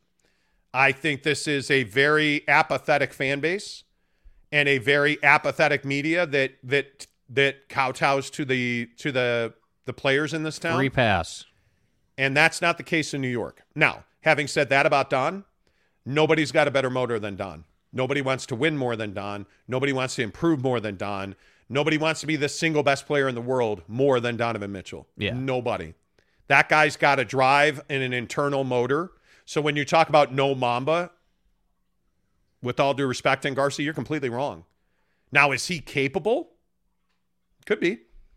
Will have we seen that from Don? We haven't. Nope. But every year he's come back to training camp with new tools in the bag. And I think that this year it's the mid range. That's what we're seeing. If you're new to the show, we played a video the other day of him working mid range, and he looks better. We played a video the other day from Chris Brick- Brickley's Black Op runs in New York, where Don absolutely almost ripped a backboard off a stanchion. Is this the dagger? So he's in great shape. We've seen him. He has one of the best body men in the business in David Alexander. And I'm just telling you, man, Yep. it, it, it all prove out in time. Yeah. You know, like, I mean, I could be completely overvaluing Donovan Mitchell. There is no doubt about that. I could be totally overvaluing him. Trent Oldroyd, if Mitchell stays in Utah, do they have the assets? I already read that one. I'm a terrible person. I apologize. Uh, Ruff's official, good morning, friend. If Don ends up wearing a Knick uniform, hopefully we don't have to hear about him every day. Probably won't. Not on a Utah sports talk show, you won't. Uh, NY Jazz fan says RJ is soft serve at Chuckarama. Chuckarama. Wow, a Chuckarama reference. A. Chuckarama reference. Does anybody in New York City know what Chuckarama is? Chuckarama. Our uh, NY Jazz fan also says that Louisville, Donovan Mitchell was a defensive beast. Came to the NBA, changed his focus a bit. He needs to look at honing his defensive skills like D Wade, MJ, and Kobe. Agreed. Absolutely. Absolutely. Um, we are sending two listeners, or a listener and a friend. One listener is going to win a pair of tickets to see BYU take on Notre Dame in Las Vegas. We're giving you a pair of tickets, uh, two nights in a hotel in Vegas, uh, and a $250 gas card. And I've said this, I know there's a ton of people listening across the country. Please give us a thumbs up right now. Give us a subscribe uh, on our channel. Um, if you want to win this prize and you can get yourself to Vegas, we'll give you a $250 Visa gift card so you can spend it as you like. Uh, but we are giving away a $250 gas card, two tickets to see Vegas uh, to see BYU and Notre Dame in Vegas and two nights in a hotel. It'll be announced on September 17th, and it's all brought to you by our good friend Devry Davis at Academy Mortgage, NMLS number 278545. If you are looking for a mortgage, if you are asking yourself, can I afford the down payment? Yeah. The answer is yes. All you need to do is call Devry Davis at 801 543 9666. 801 543 9666. Devry Davis at Academy Mortgage. He's the guy. He's done three mortgages for me. He's done mortgages for multiple friends of mine. And the thing that I really say about Devry Davis, and the reason that I tell you to call him every day, is because he's not a yes man. He's not there just to take your money. He has told me multiple times, no, I would not do this. No, you should not do this. Hey, here's how I would do this. You guys mostly who watch this show know that I am a real estate guy. Uh, I'm somebody that believes in owning multiple properties and growing wealth through real estate. So I've asked him about buying property in Park City. I've asked him about buying property in Maui. Poughkeepsie, New York. yeah, Poughkeepsie, New York. That's a lie. Uh, he told me straight away, hey, you know, here's how I look at this. Maybe I would, maybe I wouldn't. That's what you you know when you call Devry Davis, no matter where in this country you are, 801 543 9666 to reach Devry Davis at Academy Mortgage. He's going to set you straight. If you're a millennial, if you're a first time buyer, if you are a police officer, if you are a member of the military, Devry Davis has down payment programs for you that'll get you into that house you've been thinking about. But don't go house shopping without an offer letter in hand. Whether you have the money in the bank or not, Devry Davis can make you a cash buyer. Absolutely, he can make you a cash buyer. Call Devry Davis at Academy Mortgage, 801 543 9666. NMLS number 278545. Devry Davis and Academy Mortgage are equal housing lenders. Welcome to the program this morning. If you are new to the show or if you are just tuning in, uh, the biggest stories in sports this morning. Uh, the Knicks and the Jazz are reportedly close to a deal to send Donovan Mitchell to New York uh, to be the newest hero in Gotham. Yeah. By all reports, they're going to get three players and six picks in return. Pick swaps and picks. The question only remains how many of those will be guaranteed unprotected picks? That's a big question.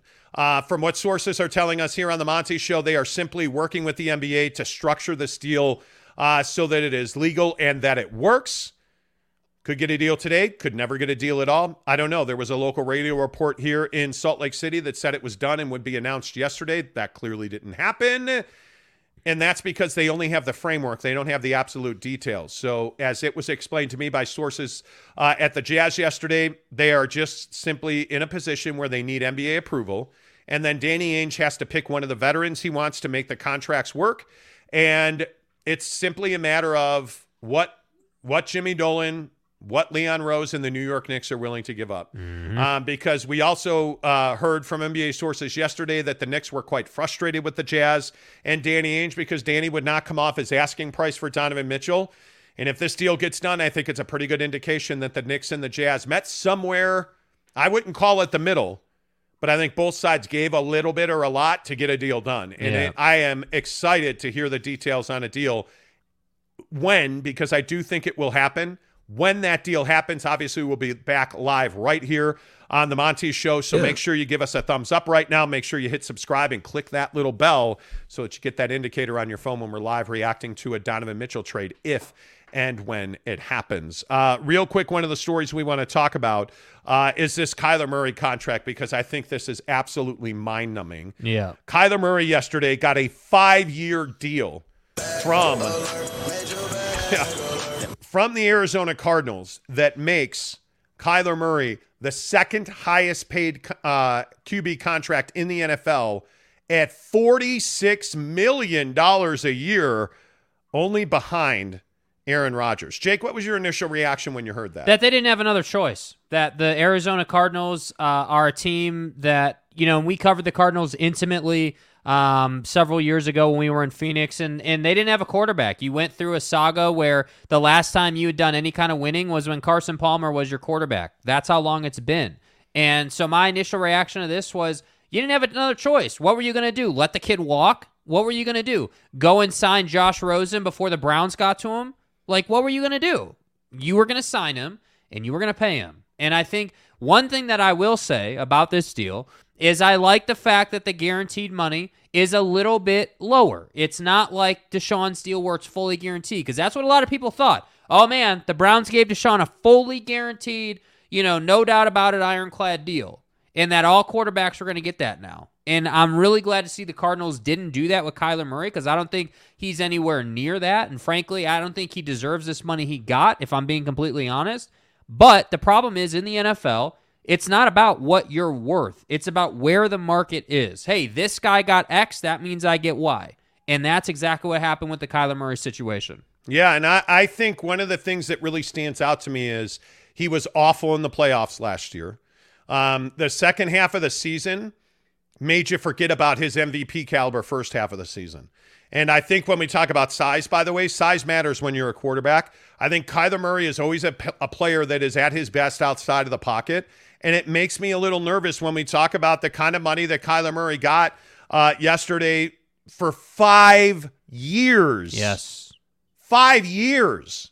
You are married to this guy now, at the very least. You're paying him $230.5 million, 160 million guaranteed for injury, $46 million a year. I look around the NFL.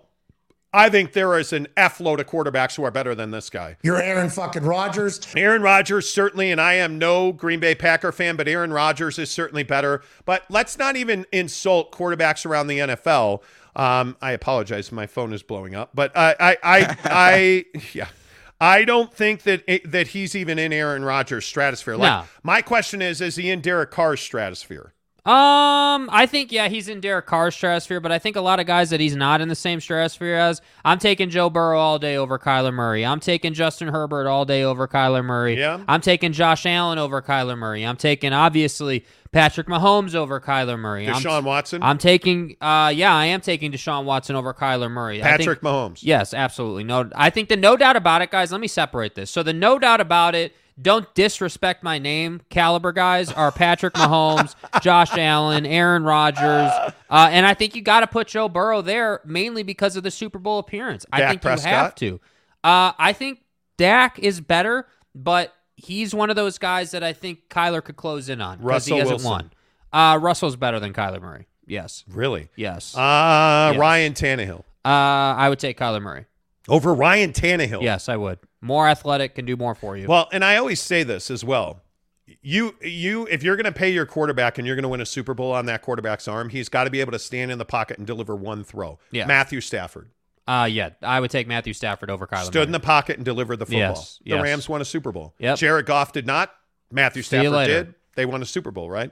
Um, I think there are some others. I, I Kyler Murray or Justin Herbert I'm taking Justin Herbert. all day Yeah. long. Yeah. Um, what I- mean, I, I some of the other names that come to mind. I, I think one of the more interesting ones right now, um, would be Mac Jones with the Patriots. Hmm. I think that's really close. I mean, like I'm taking I- Kyler. Mur- I'm taking Kyler Murray over Justin Fields, Trey Lance, Jimmy Garoppolo. Baker. Yes, I think they're close. I think they're very close. I think Kyler and Baker are very close. On the field. I think Deshaun Watson's a better player. Yeah. Dak Prescott's a better player. He's better than Jones in New York. He's better than Zach Wilson in New York. Kyler is yes, better. Kyler Yeah. Kyler Murray. He is not, in my opinion, a championship caliber quarterback. Uh, this is a huge mistake, and I just simply go back to what we saw last year on the field, and I I think it is without question this is a huge huge mistake. Um, I think that's a huge question. And one of the other things, and we'll get back to your comments on the N- um, NBA as well. What do you guys make of this situation with sports broadcasting right now? Yeah. This debacle with Charles Barkley and LIV Golf. I, I I don't know how. I just don't know how you come down on this. Charles Barkley, I think, is a is a cartoon character. There, there's no doubt. He makes ten million dollars a year at Turner Right. to do NBA inside the NBA. He is going to make at least double that with LIV Golf. Right. How do you not fire him if you're Turner? Yeah. I, uh, I, I think, and hold on one second. Yeah. How do you not fire him if you're Turner mm-hmm. for going to LIV Golf? And then I look at Hot Take Guy. The absence of Stephen A. Smith at ESPN right now. He had rotator cuff surgery and he is on summer vacation. Note the date and time because you'll never hear me say this again. I miss Stephen A. Smith. I never thought I would say that. ESPN right now today is completely unwatchable. Whatever Sports Center was today, this was not the B team. You got to go much further down the alphabet. To rate whatever that was this morning on Sports Center was horrendous.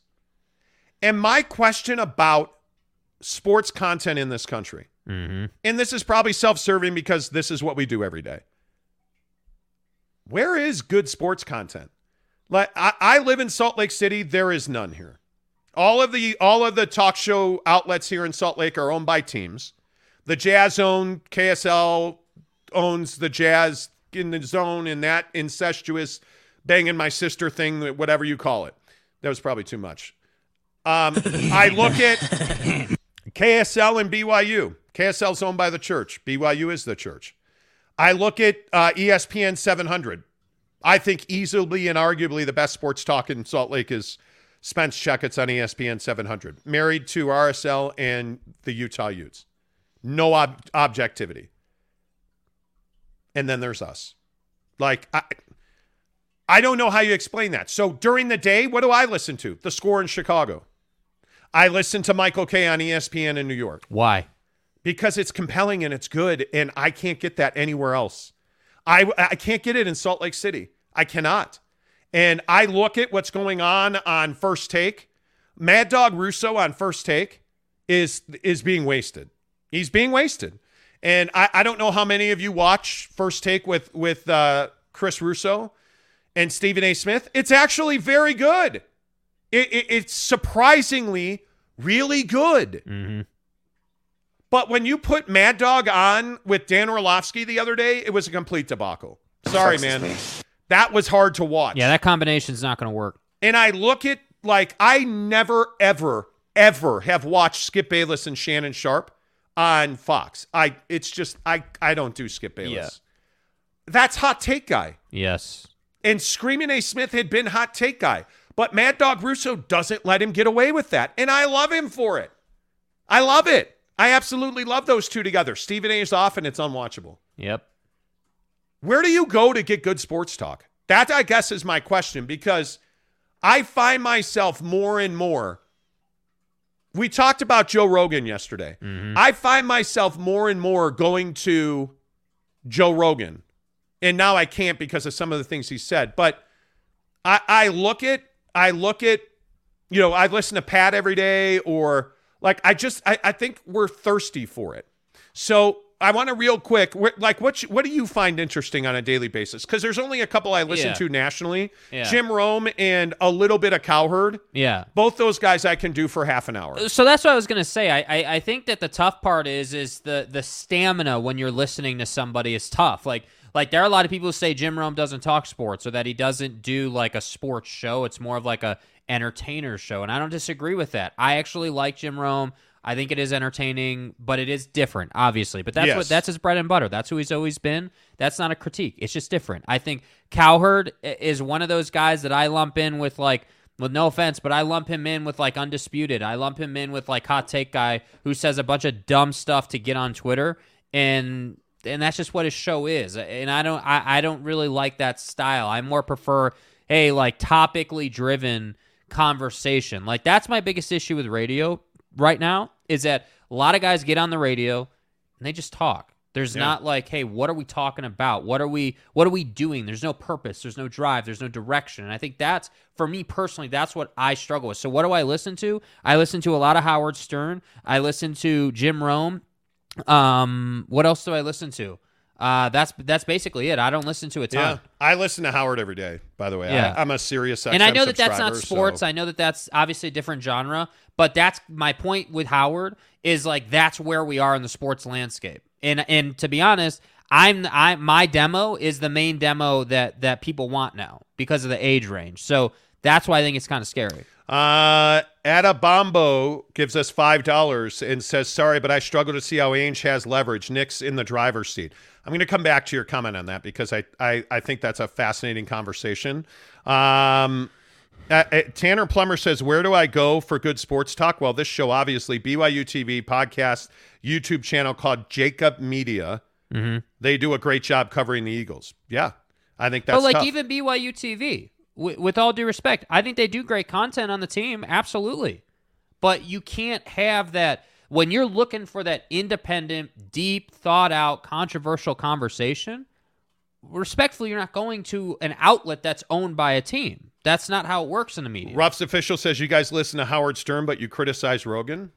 Ha- ha- the two are completely different. There is Yeah, not a comparison even to be had. Yeah. Uh, Brandon Flowers says uh, Bill Simmons. I like Bill Simmons' podcast. I listen to that occasionally. Um, you know, uh, let's see. Uh, Adam C says JJ Reddish. You mean JJ Reddick podcast? Yeah, his podcast. He's got a good really podcast, yes. Um, But notice what we're hearing. I just want to point this out as we continue to go through the comments. Podcast, podcast, podcast, podcast. Yeah. Like that's where it's going. And really, in the millennial generation, you millennials don't listen to broadcast radio. Yeah. They don't. It's it's crazy. It is crazy. Mark Rasmussen says Infowars. You really, you really, you really watch Alex Jones? Like, how is that possible? Infowars.com. How is that possible? Yes, Jake. BYU TV is not objective. They're very homerish. Of course they are. Yeah, but but again, see, but th- that's not a criticism, right? You expect that, and that was kind of my point. Like, you're not going to BYU TV to get some, you know, hot take on Jaren Hall, you know, running five No. yards too far. You're not going there for that. Yeah. Uh, totally agree. Um, all right, let's get some more uh, basketball comments in here because then we got to get to one uh, non-sports story because we're way late. Uh, NY Jazz fan says sports media in the USA is broken. Cowherd is decent. I like Colin. Colin, I do. Uh, Ryan Scandura says I watch Carton and Roberts. Um, yeah, you know what? Craig Carton's an interesting story. He's Yes, out of he prison. is. He's back now. What a story. Uh, Ruff's official says Patrick Kinahan broke the trade news yesterday on the zone. He's the number one radio show in Utah. Not even close. yeah. Sorry, dude. And what news did he break? But that's just my yeah. That's the other thing that You I know? think is so interesting. Like, what news did what new? Respectfully, and again, I don't want this to come off as like we're sliding Patrick because we're not. It's that's not even the point. We've seen this multiple times. Woj did it last week, right? We're getting tweets and news and, and oh my god, I'm getting texts that the deal's done and we're 24 hours from it and the deal's not done. Like, what are we Yeah. really so breaking? Patrick Kinahan went on the uh, KSL Zone Sports thing. KSL Zone. I don't know what it's called. Uh, but went on the local radio station here uh, in Salt Lake and said, "Oh yeah, the deal's done, and I'm getting texts. It's done. It's going to be announced any minute." And that was at 10 o'clock yesterday morning. I did not hear it, but I was told it was at 10 o'clock yesterday morning. It's 8 o'clock this morning, Mountain Time. Like, and it has not been done. And it's tough. This business of sourcing is very difficult. And I think God, there are a lot of guys who want to do that, and it's it's very difficult. The only reason I know people and I I have information is we've known people that we're talking to for a decade. Like we have we have relationships in place. You know, like so it's an advantage that we have. But you, you can't go on rumors and like the Big 12 Pac 12 stuff yesterday. A guy who literally has one follower on Twitter and later admitted he was just trolling became trending on Twitter yesterday because he said that Colorado and Utah were joining the SEC. Uh huh. And I think he got over 300,000 retweets. and people put it as breaking news. Yeah. Come on. He's and he admitted he's like I have no idea. I don't talk to anyone. I that tweet was just a troll job. Twitter's been going crazy. Like it's it's incredible. You know, it, it's just crazy. Uh, let's see. Brett Robbins says, My good sports talk is this little show called Monty in the Morning. Appreciate you, Brett. Thank you. Uh, Adam C says, Knicks fan TV. Um, Jeremy says, I find Luca's mom and Mrs. Monty interesting on a daily basis. Thank you. Uh, Mel98 says, Cowherd is, uh, Cowherd is annoying.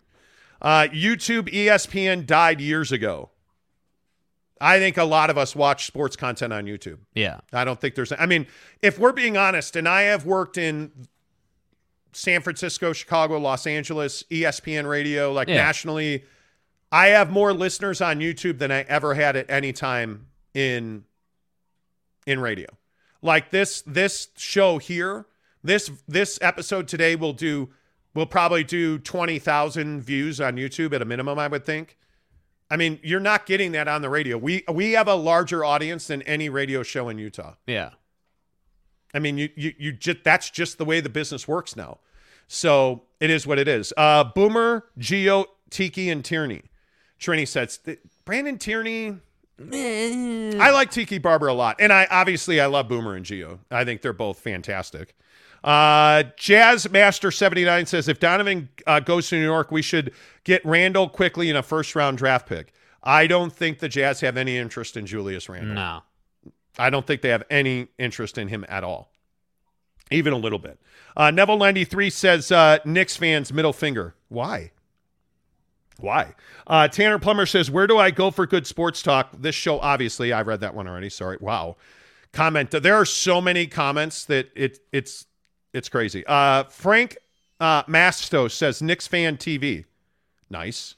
Uh, one of Jake's drops, Adam C. Eric C says, okay. Uh, let's see. Yankee fan forever says ESPN always slanders the Knicks. Do they really? I I'm don't know, surprised to hear that. I'm surprised to hear that. Adam C says New York stand up. Lou uh, memorabilia says old media, ESPN, Fox Sports, etc. controlled TV. YouTube is the new way. I'd agree with that. Yep. Uh, Kay Nurin says, "Where is the wife today?" Well, she's sitting right. I mean, she's sitting right there. We were just I mean, yeah, you can put the wife on if you want to. yeah, she is the uh, she is the the non-sports portion of the program. So now we're we're Whoa. changing the camera. All right, we gotta edit the off. camera Gotta here. pull out. Whoa! Hey, wow! Whoa! Did you? hey, whoa! You just pull said I gotta pull Gotta out. pull out. Whoa! Whoa! Whoa! There she is. That's Mrs. Mrs. Monty. Hey guys. Good morning. Good morning. to you. Jesus! Ugh, happy Friday. Happy Friday to you, Mrs. Monty. Make sure you find Mrs. Monty on Twitter. Mrs. Monty Show is where you find her on Twitter. Everybody wants to know where you are. By the way, are they? Uh, everybody wants to know what your sources are saying about Donovan Mitchell. Oh, well, I can't tell you what we're saying about Donovan Mitchell. Mrs. Monty hates when I like sit here and text and like we're sitting on the couch watching Peaky Blinders last night after I took a nap during Peaky Blinders. And I'm like texting with a couple other guys I know in the NBA and Right? she just has a look of disdain on her face when I'm on my phone all the time. Yeah. Like I didn't. I it. I wasn't bothered by you texting. I just like I don't know. It's Why do you- funny to me that you watch shows and like uh, or you put on a show that you would watch, It but you don't you to really watch ever it. watch the show. Like Well, at night, are I- I will- constantly looking at. I know you have to prep, so like I get that, but like you don't ever really actually watch the show. Oh, I thought you were going to crack me for falling asleep last night. I you nodded a little, but we didn't get good sleep the night before no, we didn't. at all. We, we- yeah, we didn't. so So, Anyway. Mrs. but missus Monty, good to see you. we'll uh, as always. Um, everybody's asking for you. So, um, what is our? I'm in demand. you are in demand today. Well, Well, you are in demand. Okay, so you know here in Utah that it is Pioneer Day on Sunday and Monday, right. Pie which and is beer day. Pie and Beer Day, Pie and Beer Day for Yeah. sure. So the question that I would ask, what's the best pie? Apple. Oh, What's the best? And, and this is not a vagina reference, by the way. When I say what's the best pie, right. No. Jake went for the warm apple, but that's fine. no. You know. Um, so twofold. Yeah. Pie There's being two folds in the pie. pie. Well,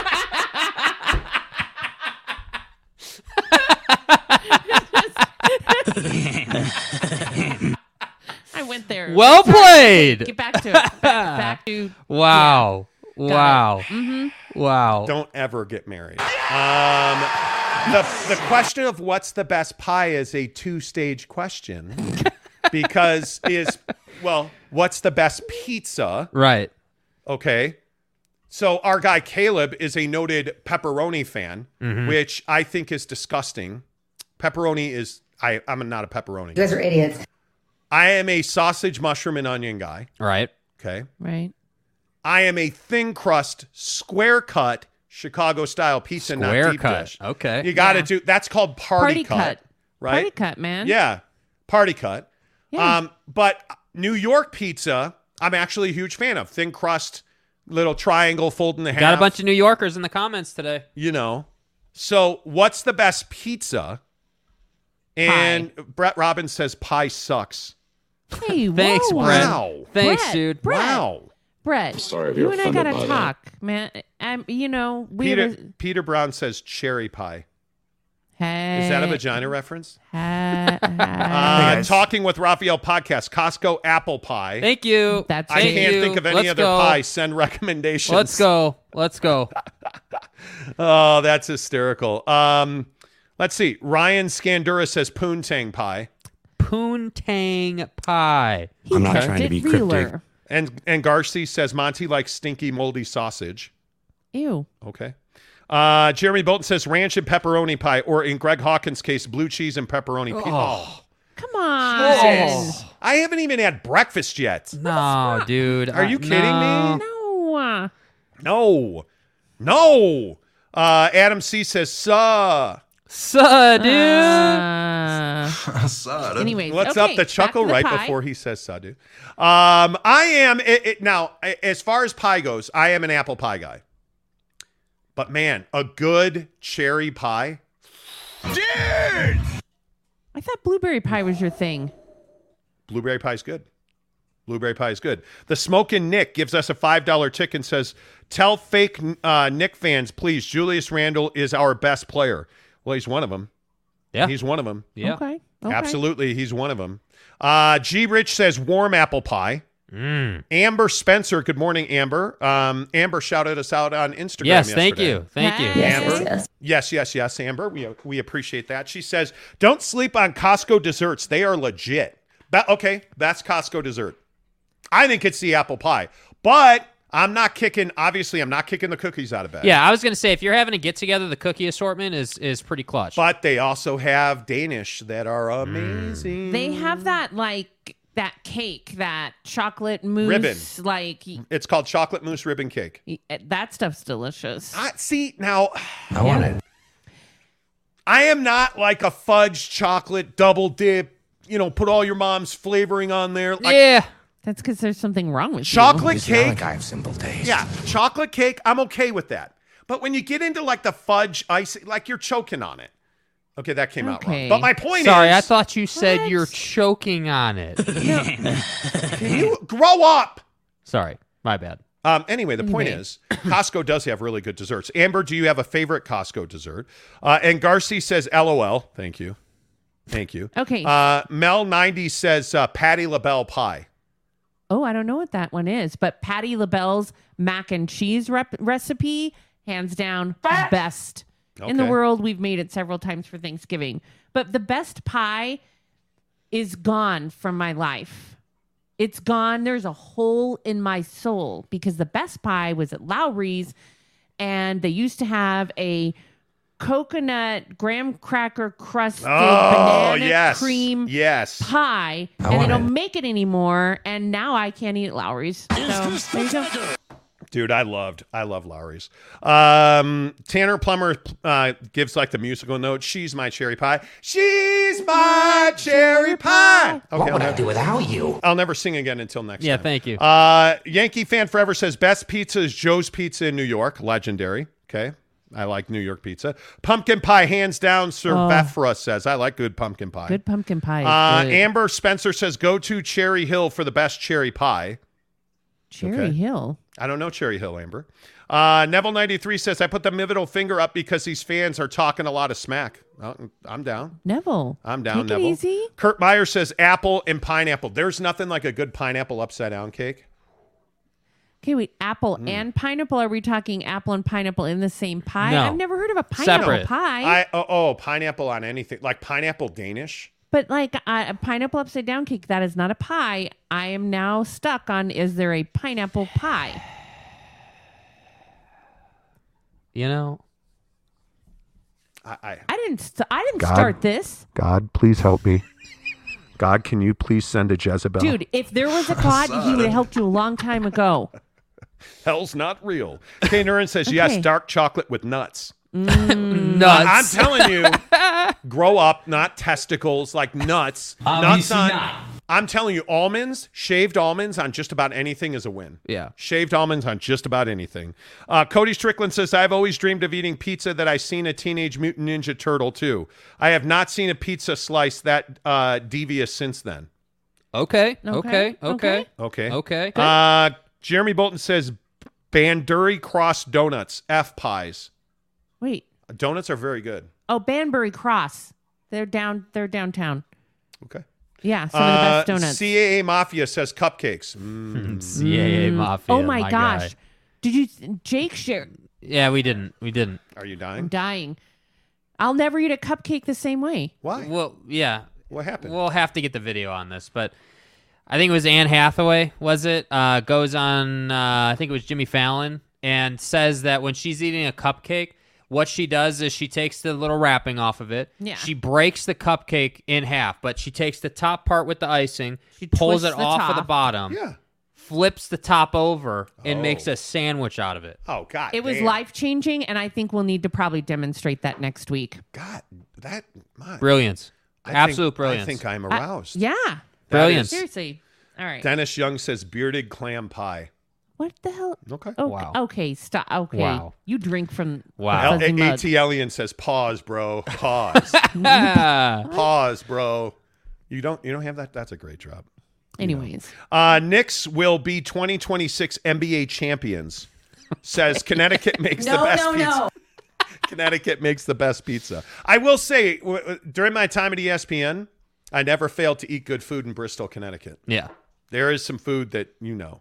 Uh, John Jackson says Costco kills it when it comes to delicious, quick food. Hot dog, pizza, desserts. Yes. Yes. Um, Amber Spencer says Cherry Hill. It's a water park in Kaysville. Oh, okay. Kaysville! And they have the best pie? Apparently. Um, pineapple and cherries, King Core says. And Garcia says pineapple cheesecake is fire. Yes, it is. I'm a huge cheesecake guy. James Knight says in a, an Australian meat pie. We actually had really good meat pie in Australia. Yeah. We did have meat pie. Yes, we did. It was really, really good. Uh, pen, pineapple, apple pen. Jumpin' Jam- Jumpman James says, okay. Okay. Okay.